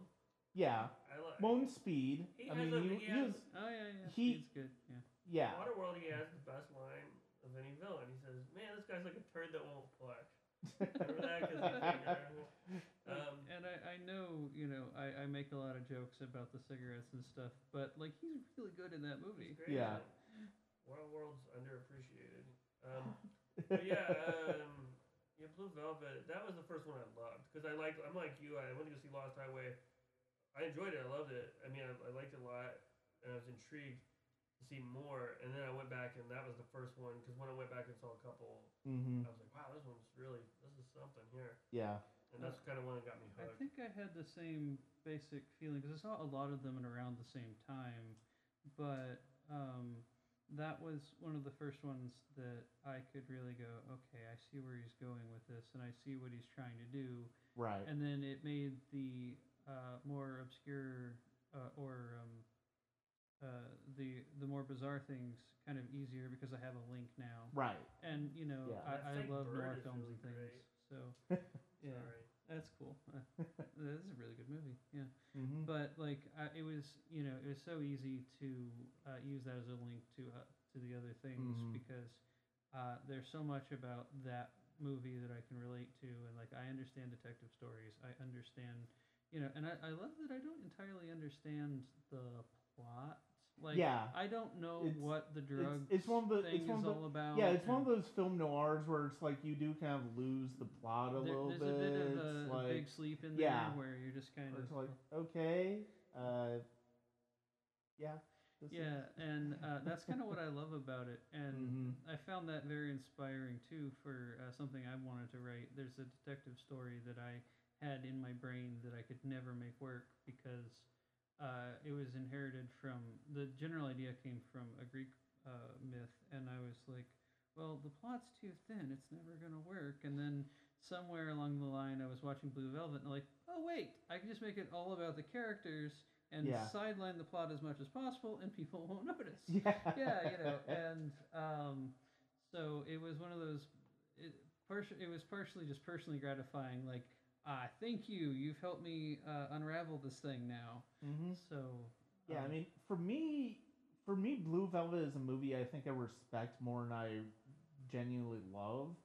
I I think it's a very good film, but I don't know that I it's it's not something that I I mean, it is I I recognize as a very well made film and a very fascinating film, especially even in the especially in the uh, filmography of Lynch. Yeah. But I don't know that it it doesn't have the even even something that I think is not as good like Inland Empire. I I can't get Inland Empire on my head. Like when I watched Blue Velvet about a month ago, I'm like, okay, I didn't remember a lot of this movie, but I remember a lot of Inland Empire. Mm. And it's like, so even if I don't necessarily love Inland Empire as much as say Jeff does, I I I am never gonna forget Inland Empire, and I and it's because of ultimately, even if I don't think it's a great movie, I think it's it it just has a pull with me that it's there's a reason it's in my collection, Yeah. and it's because of the fact that it just had it had an unusual impact on on me that just I I didn't expect and uh and and just is is something that I do want I do revisit every once in a while because of the fact that it's just so fascinating to me. Well, um, for me, there were a couple of individual scenes that really stuck in my head, like uh, Dean Stockwell um, Yeah. uh, with In Dreams and uh, and Brad Dourif with that dead snake in the background, and like Isn't Jack Nance? He's in that. He's in Uh, that. yeah, yeah, he's, in he's- that gang. Right? yeah, he's in the gang too. Yeah, and there's Yeah. like some of the Joyride stuff and the um, qu- quoting love letters with the lipstick on his face. Like a lot of these images are just burned in my brain in such a Mhm. weird way. And you know, the first time I saw that, I didn't know the song "Love Letters," so you know, uh, I you know I heard it later and it sort of seemed familiar, and then I saw the movie again, like, oh, okay, now I get the whole straight from a gun thing. Yeah, They used that love letters in that Killing Me Softly movie in a slow motion scene. It kind of bugged me because it's so to me love letters and and that Roy Orbison song and Dreams are like they're kind of owned by this film. yeah it'd be like it'd be like taking like singing in the rain from Clockwork Orange or something. You know what I mean? Like it, it like once someone's used to it. Just kidding. but but no, you're absolutely right about Clockwork Orange and Singing in the Rain. It's It's like, like all I think it about it now. basically I know like And even like, like, even though uh, the stuck in the middle movie of you is Reservoir Dog. There's just like mo- Yeah. There's just songs that. Yeah, that was a bad example, but there's just songs that are like in a movie that you're just like it, like that becomes its thing, and like it just was weird. Like Killing Me Softly wasn't that bad of a movie. It Mhm. was that Brad Pitt picture. Yeah. With, uh, But no, that was no. I mean, Singing in the Rain's a fantastic example because it's a weird example because obviously there's also the Singing in the great Rain? like Well, stuck in the middle of Movie. you is probably a, a closer to the bone kind of example. Yeah. Stuck in the middle of you is with probably. Yeah, closer yeah. to the bone there. Yeah. I don't. I Uh. feel like I've talked too much about Quentin Tarantino as is. But the thing is, if somebody told me that what they remembered about Singing in the Rain was Clockwork Orange, I wouldn't be surprised. I, I wouldn't. It wouldn't strike yeah. me as unusual because the way Kubrick uses that mo- that song is almost as is every bit as iconic as the The original origins. Right, yeah. So Speaking of Um, that, I think it's really funny that um that here's Johnny line got into Shining, but because Kubrick didn't know that that was a reference to the Yeah. right, that he'd never seen that. I just think that's hilarious. Uh, Um, but yeah, that- but yeah, I think uh, Blue Velvet definitely has like really iconic music. They Mhm. re-recorded um, Blue Velvet with Bobby Vin and had to like change the temp, like they had to cha- I mean change the the pitch of it. the pitch because Yeah. his voice had dropped. hmm Um, yeah, that um, Well, one thing I think is interesting that we have that we're talking about that and Inland, Inland Empire in the same discussion because I feel like um, while they're both great, Inland Empire is very experimental, and uh, whereas Blue Velvet is in some ways him at his most disciplined yeah. because you know he made essentially a four-hour movie and then cut it in half. Yeah. you know like he had it in uh, it was in the contract that it couldn't be over two hours and i think i read it that it's one frame under two hours like yeah, it's he it's cut it to the right bone, there. It is and right there. i love the idea that you know i made this really crazy unwieldy thing and i cut it in half and i delivered this product uh, yeah. and it's kind of a great marriage of uh, of art and commerce because like um, you know, I'm Mhm. sure he could have made a four-hour movie that would have been great, but I kind of like that he cut it back. The same thing with Firewalk with Me. I love that. I love that there's an hour and a half of uh, deleted scenes because you know he could have made a four-hour movie that everybody like the the fans would have been into it, but I love that he said no. Let's just cut this to what's important, and Yeah. um, there's something kind of interesting about the discipline there. Yeah, and it's fascinating. It's interesting to me that when when you consider like his his first feature was Eraserhead, which is extremely experimental, which is extremely surreal. Very esoteric, yeah.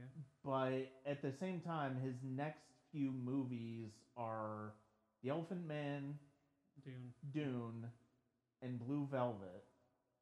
And yeah, Dune gets away from him, but I think that could sort of be attributed to the source material Yeah, it's, as much it's, as it's David too Lynch. unwieldy to make one film out of. Yeah. and the fact that matter so the fact that he followed up probably one of the most surreal directorial debuts in movie history with movies that basically adhere much closer to known forms and known structures Yeah.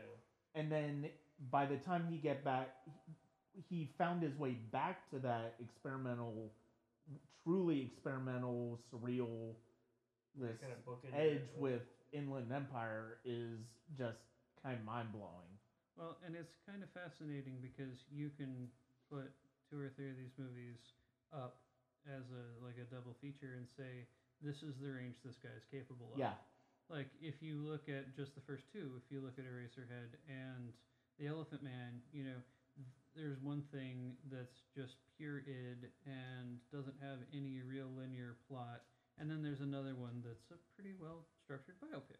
right And I love the grandmother idea. is almost. I'm sorry, but the Oh. grandmother is like almost a feature. I mean, it's really long. Yeah, it's it's pretty Mhm. it's pretty out there. It's, it's long. and it's like Lengthwise. it's, it's got a similar feeling to Eraserhead, and that's one I don't think people like. Watch.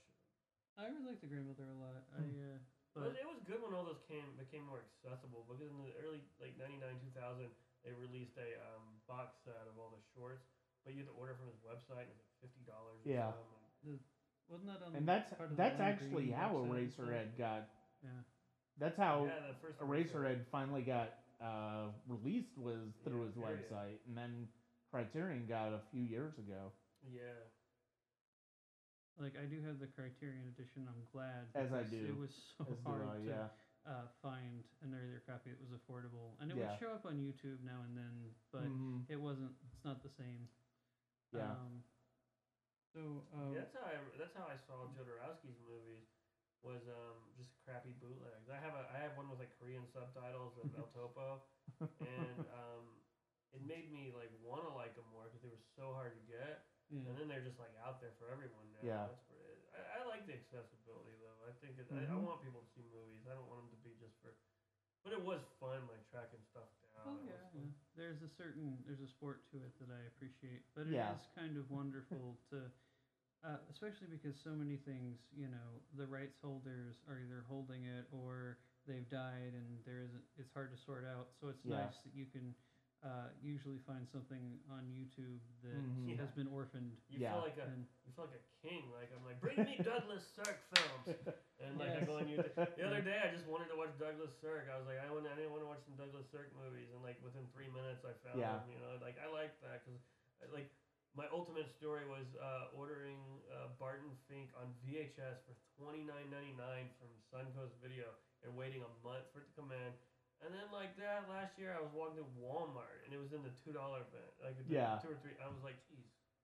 Yeah, I worked so hard to get Barton Fink. yeah, I hadn't even seen Barton Fink because I couldn't even find it to rent. I just was like, Yeah. you gotta see Barton Fink. Everyone talks about it. I had a similar thing with Penn and Teller Get Killed, Oh, yeah, where it was so hard to track down. I still have the VHS copy of it Yeah. because uh, I've never seen it on DVD at all. Yeah, I And remember. like, I well, called. I'd better hang on to it. Mhm. I called Blockbuster headquarters, and they were like, they they checked everyone's database for Killer Clowns from Outer Space, and now you find that now that's like yeah, a it's in the five dollar Yeah. bin. Yeah, yeah. Yeah. Um, I, I do think that accessibility is is Mhm. better, but there is something fun about the chase. oh yeah Well, I think younger people are more objective because like we would work so hard. It's like buying a record without hearing it, and so like when like like I wanted to wa- like El Topo, uh, you know. Yeah. And so, like, it's a different viewing experience. It's like, it's like I, I'll get pissed off and I'll talk to some 17 year old and he'll just be like, yeah, Seven Seals alright. Like, Seven Seals alright? Seven Seals is one of the best. Like, but they watched it, like, in between, like, 50 other movies. Yeah. And give like, it give them about 20 years to revisit and i wonder how they feel Well, because that's that's that's the thing i that's the thing i've found it's like i was when i'll and seven seal made me think about it like when i first saw it i'm like "Eh, it's okay it's good i mean i i recognize it as a good movie but it's like i didn't i think so much of when i first saw it i was so obsessed with the idea of a guy playing that, chess with death that wasn't in Bill and Ted. that what yeah. I don't think I've ever seen Bill and Ted Yeah, actually. No. It's the same thing. It's in the second one, right? Yeah, but journey, but the yeah, fact of the matter is, it's like I was so obsessed with that image of, and it's like so when it wasn't really the entire movie, it's like okay. Also, the movie's really funny, and people think it's gonna be really like. But when I saw it like, and- but when I saw it like ten years later, I I loved it. I, I thought it was a great. movie. I I recognized what Bergman was doing a bit more. I don't even know if that was one. I just remember talking to some younger person, and they had like, like me, I would like barely get my hands on those movies here and there. But like, I'm sure if you just sit and you watch like Eight and a Half, Rules of the Game, Seven Seal, like you're just gonna be like, yeah.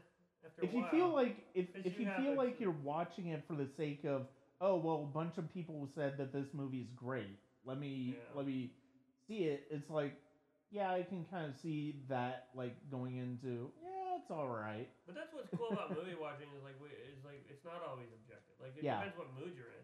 Like I watched The Weatherman and I was in a really good mood and I love it. And I don't know if it's really that great. Like people tell me it's terrible with Nicolas Cage, but I love it.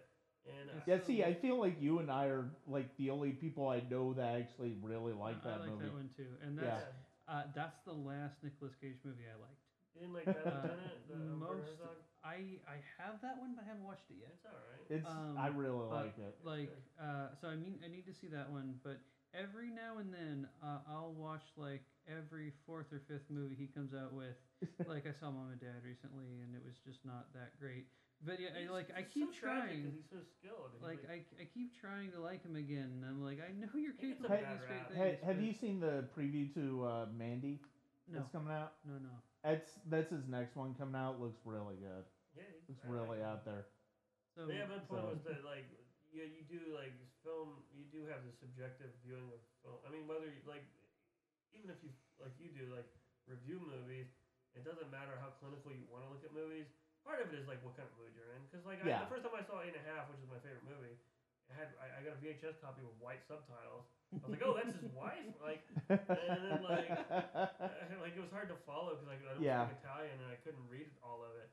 And like yeah, so it's like I don't know if like I had if I was like from Mars and I just sat down and watched every single David Lynch movie, how I'd feel about it, how I'd rank them. Mhm. Inland Empire definitely wouldn't be my favorite. I I just it's not my favorite now necessarily. I just yeah, you, it's it kind of depends what you bring to it. Uh, That's something I Yeah. find really fascinating about film. That's why I, that's why I go back and watch movies. Oh yeah. I've, had this thing with Paul Thomas Anderson where, you know, uh, me and you are around, the, Brian and I are around the same age, and so I followed his career. When Hard Eight came out, I read all about it. That's that's, that's the year I got super into movies.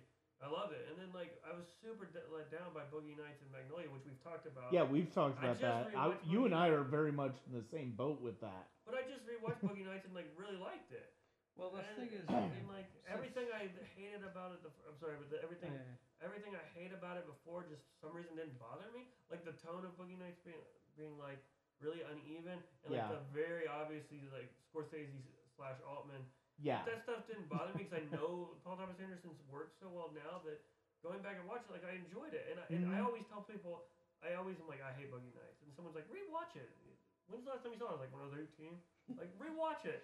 Yeah. And like so, it's, I think that's fun about movies. But well, what were you gonna that, say? That's the first movie of his I saw. So that was uh, kind of that was my first impression. I was like, yeah, okay, Scorsese light, I like it, it's cool. yeah. And then you know you get to his later films, especially Phantom Thread, but There Will Be Blood Yeah. and things like that, and you're like, okay, yeah, this is a completely different thing than I thought it was. And Well, Punch Drunk and- Love, which is probably my least favorite, I still think is a better movie than most movies. Yeah. It's just not like I don't think it's his strongest output, but people seem to really like it. Yeah. Well, Well- and part of that was just Sandler um, not doing a goofy role. I think it just took so many people by surprise. Yeah, I mean it's a good movie. I just um, sorry, what were you saying? No, and well, going we we we're all sort of like sharing our Paul Thomas Anderson, even though this is David Lynch, but that's okay because of the fact that it's like we're going into this idea of watching films and how we react to films over time. And with Boogie Nights, it's like I watched it when it first came out. I went to go see it because I was curious about it. I watched it about a week after I saw Goodfellas for the first time. Oh, and so that completely I hated Boogie Nights because I saw it was way I saw way too much of the Scorsese influence. Yeah, I watched my, it. That's ear- my I watched it again earlier. uh, th- yeah, and I watched it again earlier this year. I definitely respect it more. I still don't love it. I still don't think it's. people forget like also how young he was. Yeah, I mean, he made that when he was like 25, 24, 25. yeah. He was. He was. Yeah, I he mean, was like, pretty it's young. Hard, like, like, how old was Lynch when he made um Eraserhead? How old would he have been? Late twenties, maybe 27? thirty. Yeah, I forget Yeah, exactly. okay, well, but like um. it's it's like Robert Rodriguez uh, as a 23 or 24 year old making these really polished action movies. And yeah, yeah, I, I see what you mean. Yeah. Uh, just um, I mean, he definitely found his feet with There Will Be Blood, where he was like, I'm my own director now. I mean, because like, well, I mean, Punch Drunk Love, I probably. I feel like it started with Punch Drunk Love. yeah, Punch I mean, Drunk you Love, yeah. you see element, and I haven't seen Hard Eight in forever. I just It's like I don't rewatched even. it. it. It actually still holds up. I- It's funny because him and Tarantino are friends, and you can see the Tarantino Yeah. influence. But I no, I I feel like Punch Drunk Love was when P.T. Anderson really started to find his voice, Yeah. and then There Will. Be Blood from there on out. It's like I mean, it's all him, and it's Yeah, like it's, it's very- very, much his Very his yeah, voice. So Um, but yeah, he it definitely wore his Altman. I mean, he's always been very fond of Altman. yeah, Um, like you see a lot of them player and um, shortcuts and Mm-hmm. Magnolia. Which Magnolia, I, don't- I, I, I went through this love hate relationship where I didn't like it for a while, yeah, and I went back and watched it and I loved it. I, I don't know. It's just weird how you go- you go through phases and I do think there's something to be said for a movie that's just eminently watchable. Like Boogie Nights is one of those movies that is just kind of fun to go through. yeah, and uh, like uh, Shawshank Redemption's another one that's maybe not the greatest movie in the world. It's a little overhyped, but it's. according to guys in their 30s on IMDb, it's pretty great. I mean, like it's it's not quite as good as its reputation, but it's Yeah. still a fun, watchable movie. And there's Yeah. there's there is as much as I love high art, there's something to that idea of this is something that's just an enjoyable ride. oh yeah. And No, I, I, I absolutely, and that's that's one of the things that's so interesting with me when I go back and rewatch some of these movies that it's been like 10, 20 years I've seen, and it's like seeing how I react to them now, and it's like it's it's good. I, Well, I yeah, we enjoy were- it. We were talking about that before we recorded about how like Hook, like I Yeah. it when I was a kid. I'm I'm afraid to rewatch it, and there's movies um I get afraid to rewatch because I'm like I love this. I I don't think want to we all have that. some of that. Oh, yeah. RoboCop was one for the longest time because it was my favorite movie, and I, and this was before like I was on the internet reading about movies. This is where I only read in magazines and talked to people. back Right. In the old days.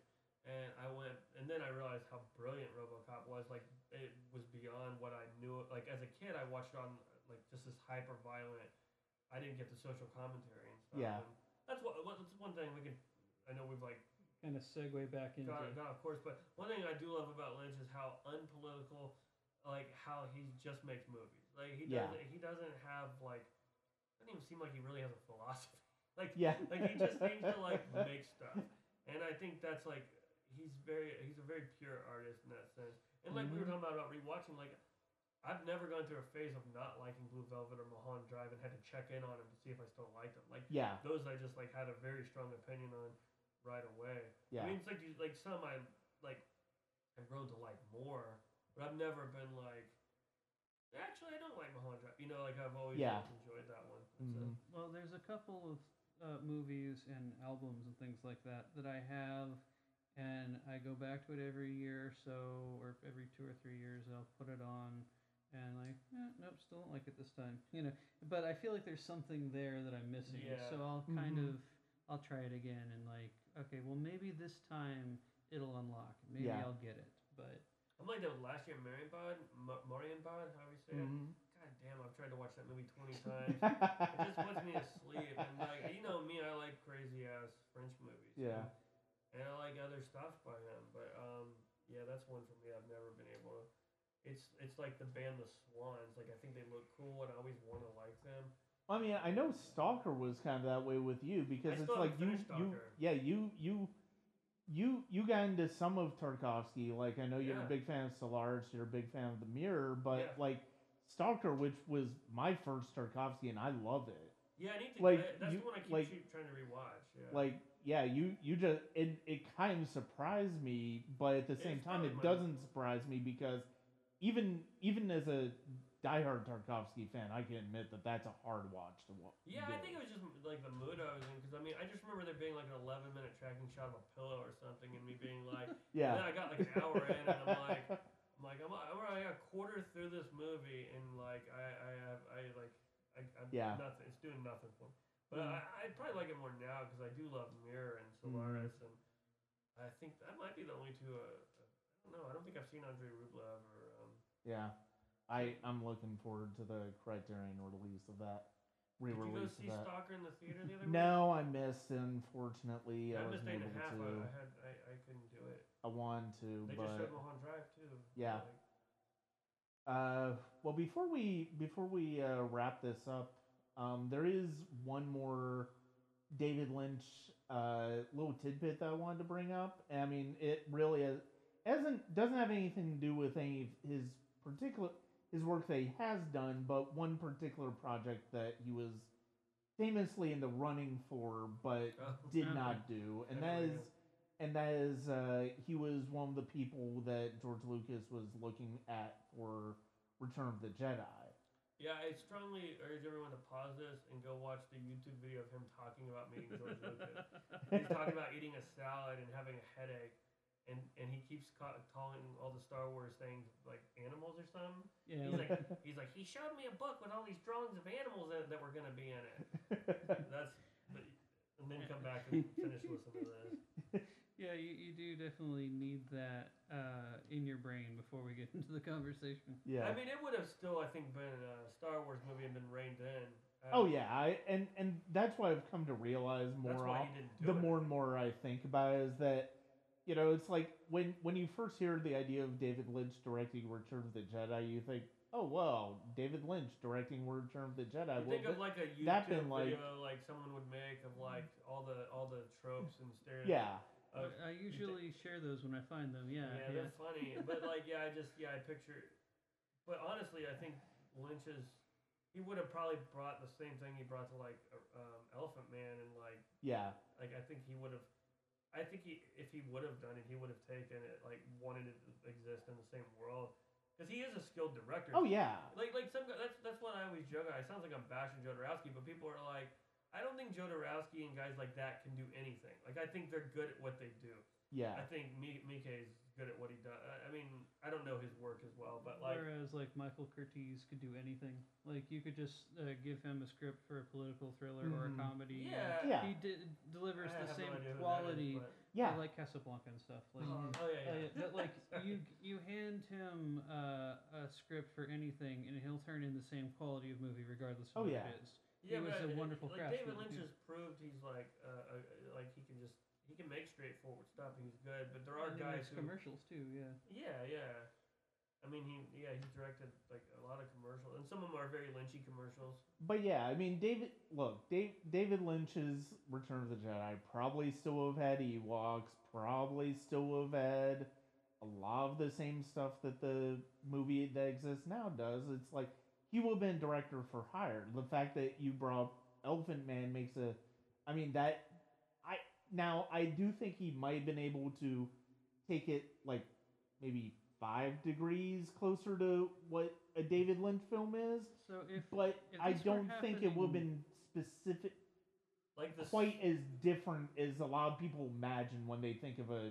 Yeah, David I mean, Lynch I don't, I don't think Star it would have been just movie. as totally different. Yeah. well, if something like this were to happen now, I think there'd be a little more leeway because Yeah, he would do something like like the way Marvel uh, has brought James Gunn and Taika Waititi and people like in there and um, Mhm. Ryan Coogler and sort of given them the ability to say like, here's what we do, here's our house style, but let's play with these other elements Right. and make them different. Like I think that n- now there might be kind of a place for him, but at the time it was very much like this is the biggest moneymaker in the world. Don't Oh, yeah. it up. Yeah. So yeah. And it, it would be interesting, and especially when you consider uh, how divided the fan base was over Last Jedi and Rian, what Rian Johnson did in uh, that movie. It is interesting to think, what if you gave David Lynch sort of free rein to play in the Star Wars universe? What would that look like? Yeah, I don't even be know. I mean, I think there would- I I think there would be a like a um, I think the bad guy. I, I think he would have invented a new bad guy to go. You know, in Yeah. addition to Darth Vader, that would have been really weird and sinister. I think that's like a trademark he would put Mhm. in there. He would he would have Forest Whitaker with a gas mask. Or he, he would have, he would have had a hole in his cheek or something. you Yeah. know, like Um, yeah. Um, But that was just something I wanted to bring up because I mean, you know, it's like I've talked about Star Wars a lot on here, and it's like oh yeah. I never have actually talked about the possibility of David Lynch doing Return of the Jedi, but since we're talking about David Lynch here, I did want to bring it up. Was it? No, it wasn't Lucas. It was Spielberg, right? That um, that uh, Kubrick showed Eraser to head Eraser to, to, and said yeah. that was Yeah. his favorite movie. And uh, apparently, when he was making The Shining, that was kind of a touchstone for him. Like, I want to make a movie that feels like Eraserhead. And Yeah, that's pretty Yeah. great. um, but also, I, I read this recently, and I again don't have a second source on it. So if somebody's wrong, tell me on Twitter. I'll find out. But um, like there was a uh, apparently he, uh, Lynch was offered Fast Times at Ridgemont High at one point, and uh, it was it was I've one of never those- heard It was one of those cases where I think it was one of those things where they're like, "Yeah, I like your movie. I just want to meet you." Okay, you're not. No one's gonna go for this. Okay, nice to meet you. I, Bye-bye. I would be But- fascinated by. I feel like more of that movie would have been about Spicoli. Oh, like yeah, the definitely. rest of it, like that would, the rest of it wouldn't have been as interesting to him, and it's like it would have been like a two-hour movie, and like half of it would have been like Phoebe Cates, all those characters. Is like, yeah, those. I'm not as interested in that stuff. Well, never seen it. that's uh, well. Honestly, you have because pop culture's quoted Yeah. it so much. Yeah. You've seen every scene of it a dozen times. It's now. fantastic movie. Oh well, but, Coen like- Brothers they got they were supposed to do the first Batman, and they were like, hell no, we're not doing Batman. and in their book, they talk about how like he has nightmares that he wakes up and Ethan is accepted to direct a Hulk movie or something. like 'cause they just hate on stuff. But like I always thought the Coen Brothers doing Batman would have been hilarious. Just I- the humor in it would have been so. Coming off of Raising Arizona, yeah, that would have been Yeah. that would have been Yeah, great. that's a very specific uh, point in time too. Yeah. For them, um, because that it's that and Blood Simple and nothing else. yeah. So, um, but yeah, actually, that's uh, one thing I did want to uh, get into briefly before we wrap up is I think David Lynch's uh, re- um, relationship to popular culture is kind of interesting because it's so common now for us to just reference other movies or songs or something that's in the popular media and um, like and it, I'm a fan of both these people, but you know Kevin Smith and Quentin Tarantino and the way they do things is very much on the nose. I'm a fan, and here's what I'm a fan Yeah. of. But I like that David Lynch is very stealthy with the pop Mhm. things, like they're quoting song lyrics or there's just a dumb joke buried, like uh, Well, he's got Ben this sort of Horne's like bro- old fashioned sensibility. Yeah. that's Yeah.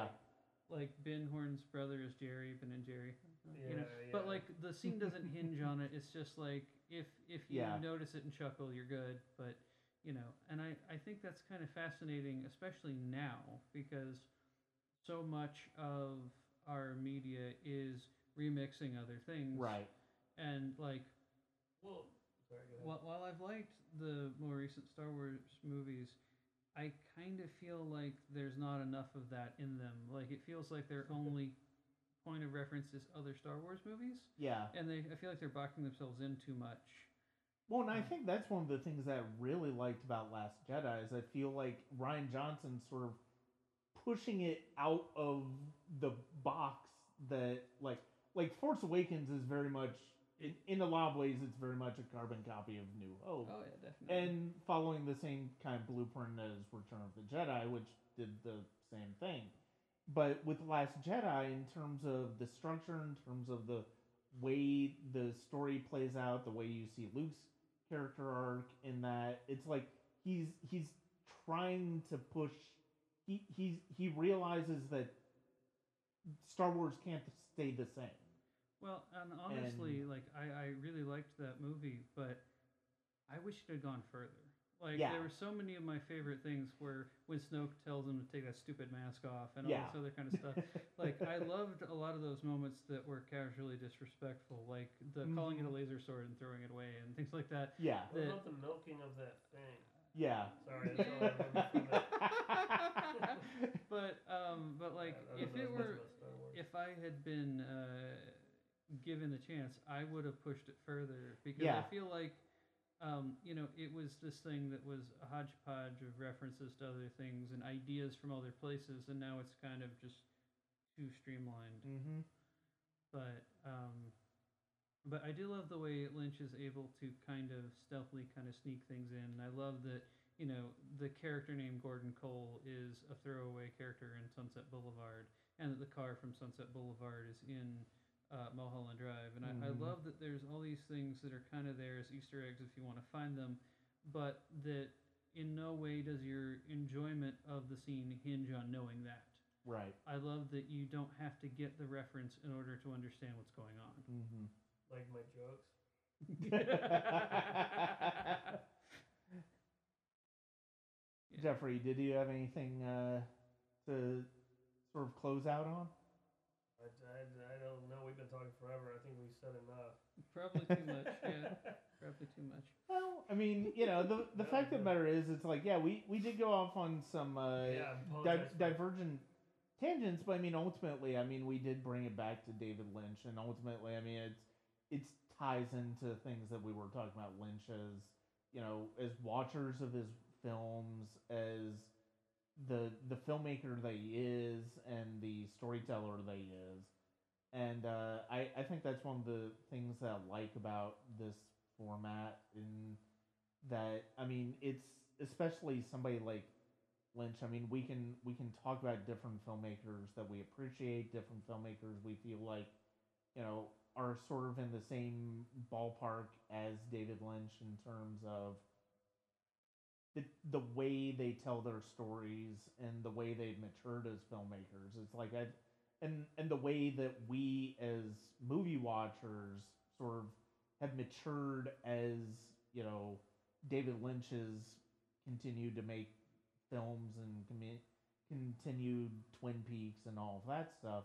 I mean, I something the idea of revisiting a movie years after we saw it the first time and then seeing how our opinions change. I mean, that it's kind of an essential part of I think really coming to appreciate somebody like Lynch. Yeah. Well, and all art is kind of an open circuit, and you need the audience to close it. Mm-hmm. And it's one of those things where it doesn't really exist without the audience because they have to interpret what they see. Yeah. And so I, I sort of lost track where I was going with that. But like, uh, if you don't have an audience, you don't have art. right. You've got three guys in a basement. Exactly. exactly. Yeah. Well, uh, Jeffrey Matthew, thank you very much for joining me. Yeah. Uh, I'm Thank I'm glad we were able to do this. Like I said, I originally wanted to do this last year while the uh, Twin Peaks: The Return came out, and we actually, I I think I first brought up to you, Jeffrey, Yeah, 'cause I was gonna when plug you my were doing a uh, when when you were doing a uh, show of David Lynch's uh, music. Available on Bandcamp. Yeah. Yeah, And, should, we uh, should put the link in there because it's really good. The Yeah, yeah, we, yeah, we can definitely do that, and uh, yeah, I and I really appreciate that we were able to do this, and uh, both of you will be back for what we. One thing we sort of touch on my uh, class of '99 Yeah. sort of series next year, and I know Matt, you and I have uh, talked about doing an Ed Wood podcast. Yeah, we talked about Ed An Wood. episode We've, of Ed great Wood. Movie. hinted at a Hitchcock thing at some point too. And Yeah, and I mean, I don't know when that one will go. I'm not going to commit to uh, Hitchcock anytime soon. But uh, yeah, I mean, I definitely, I definitely want to do one. Yeah. No, I, I definitely, I definitely want to talk about Hitchcock, and uh, that's that's a fascinating discussion right there. But yeah, Ed Wood, I think, is the next one that I definitely want to get to that one soon. Okay, that's uh, and we're both gonna do at least one 1999 film. Yeah. So Um, so yeah, thank you very much, guys, for uh, joining me tonight. Thanks, Thank you. Brian. And uh, that's it. I hope you enjoyed this. Um, join me at uh, patreon.com backslash Sonic Cinema for more from Sonic Cinema coming up. I've got a lot of different uh, episodes of the uh, podcast, uh, some more uh, individual movie breakdowns to come up at the end of the year. We've got some discussions on filmmakers like Ed Wood coming up. And uh, for now, this is uh, Brian Scuttle. Thank you very much.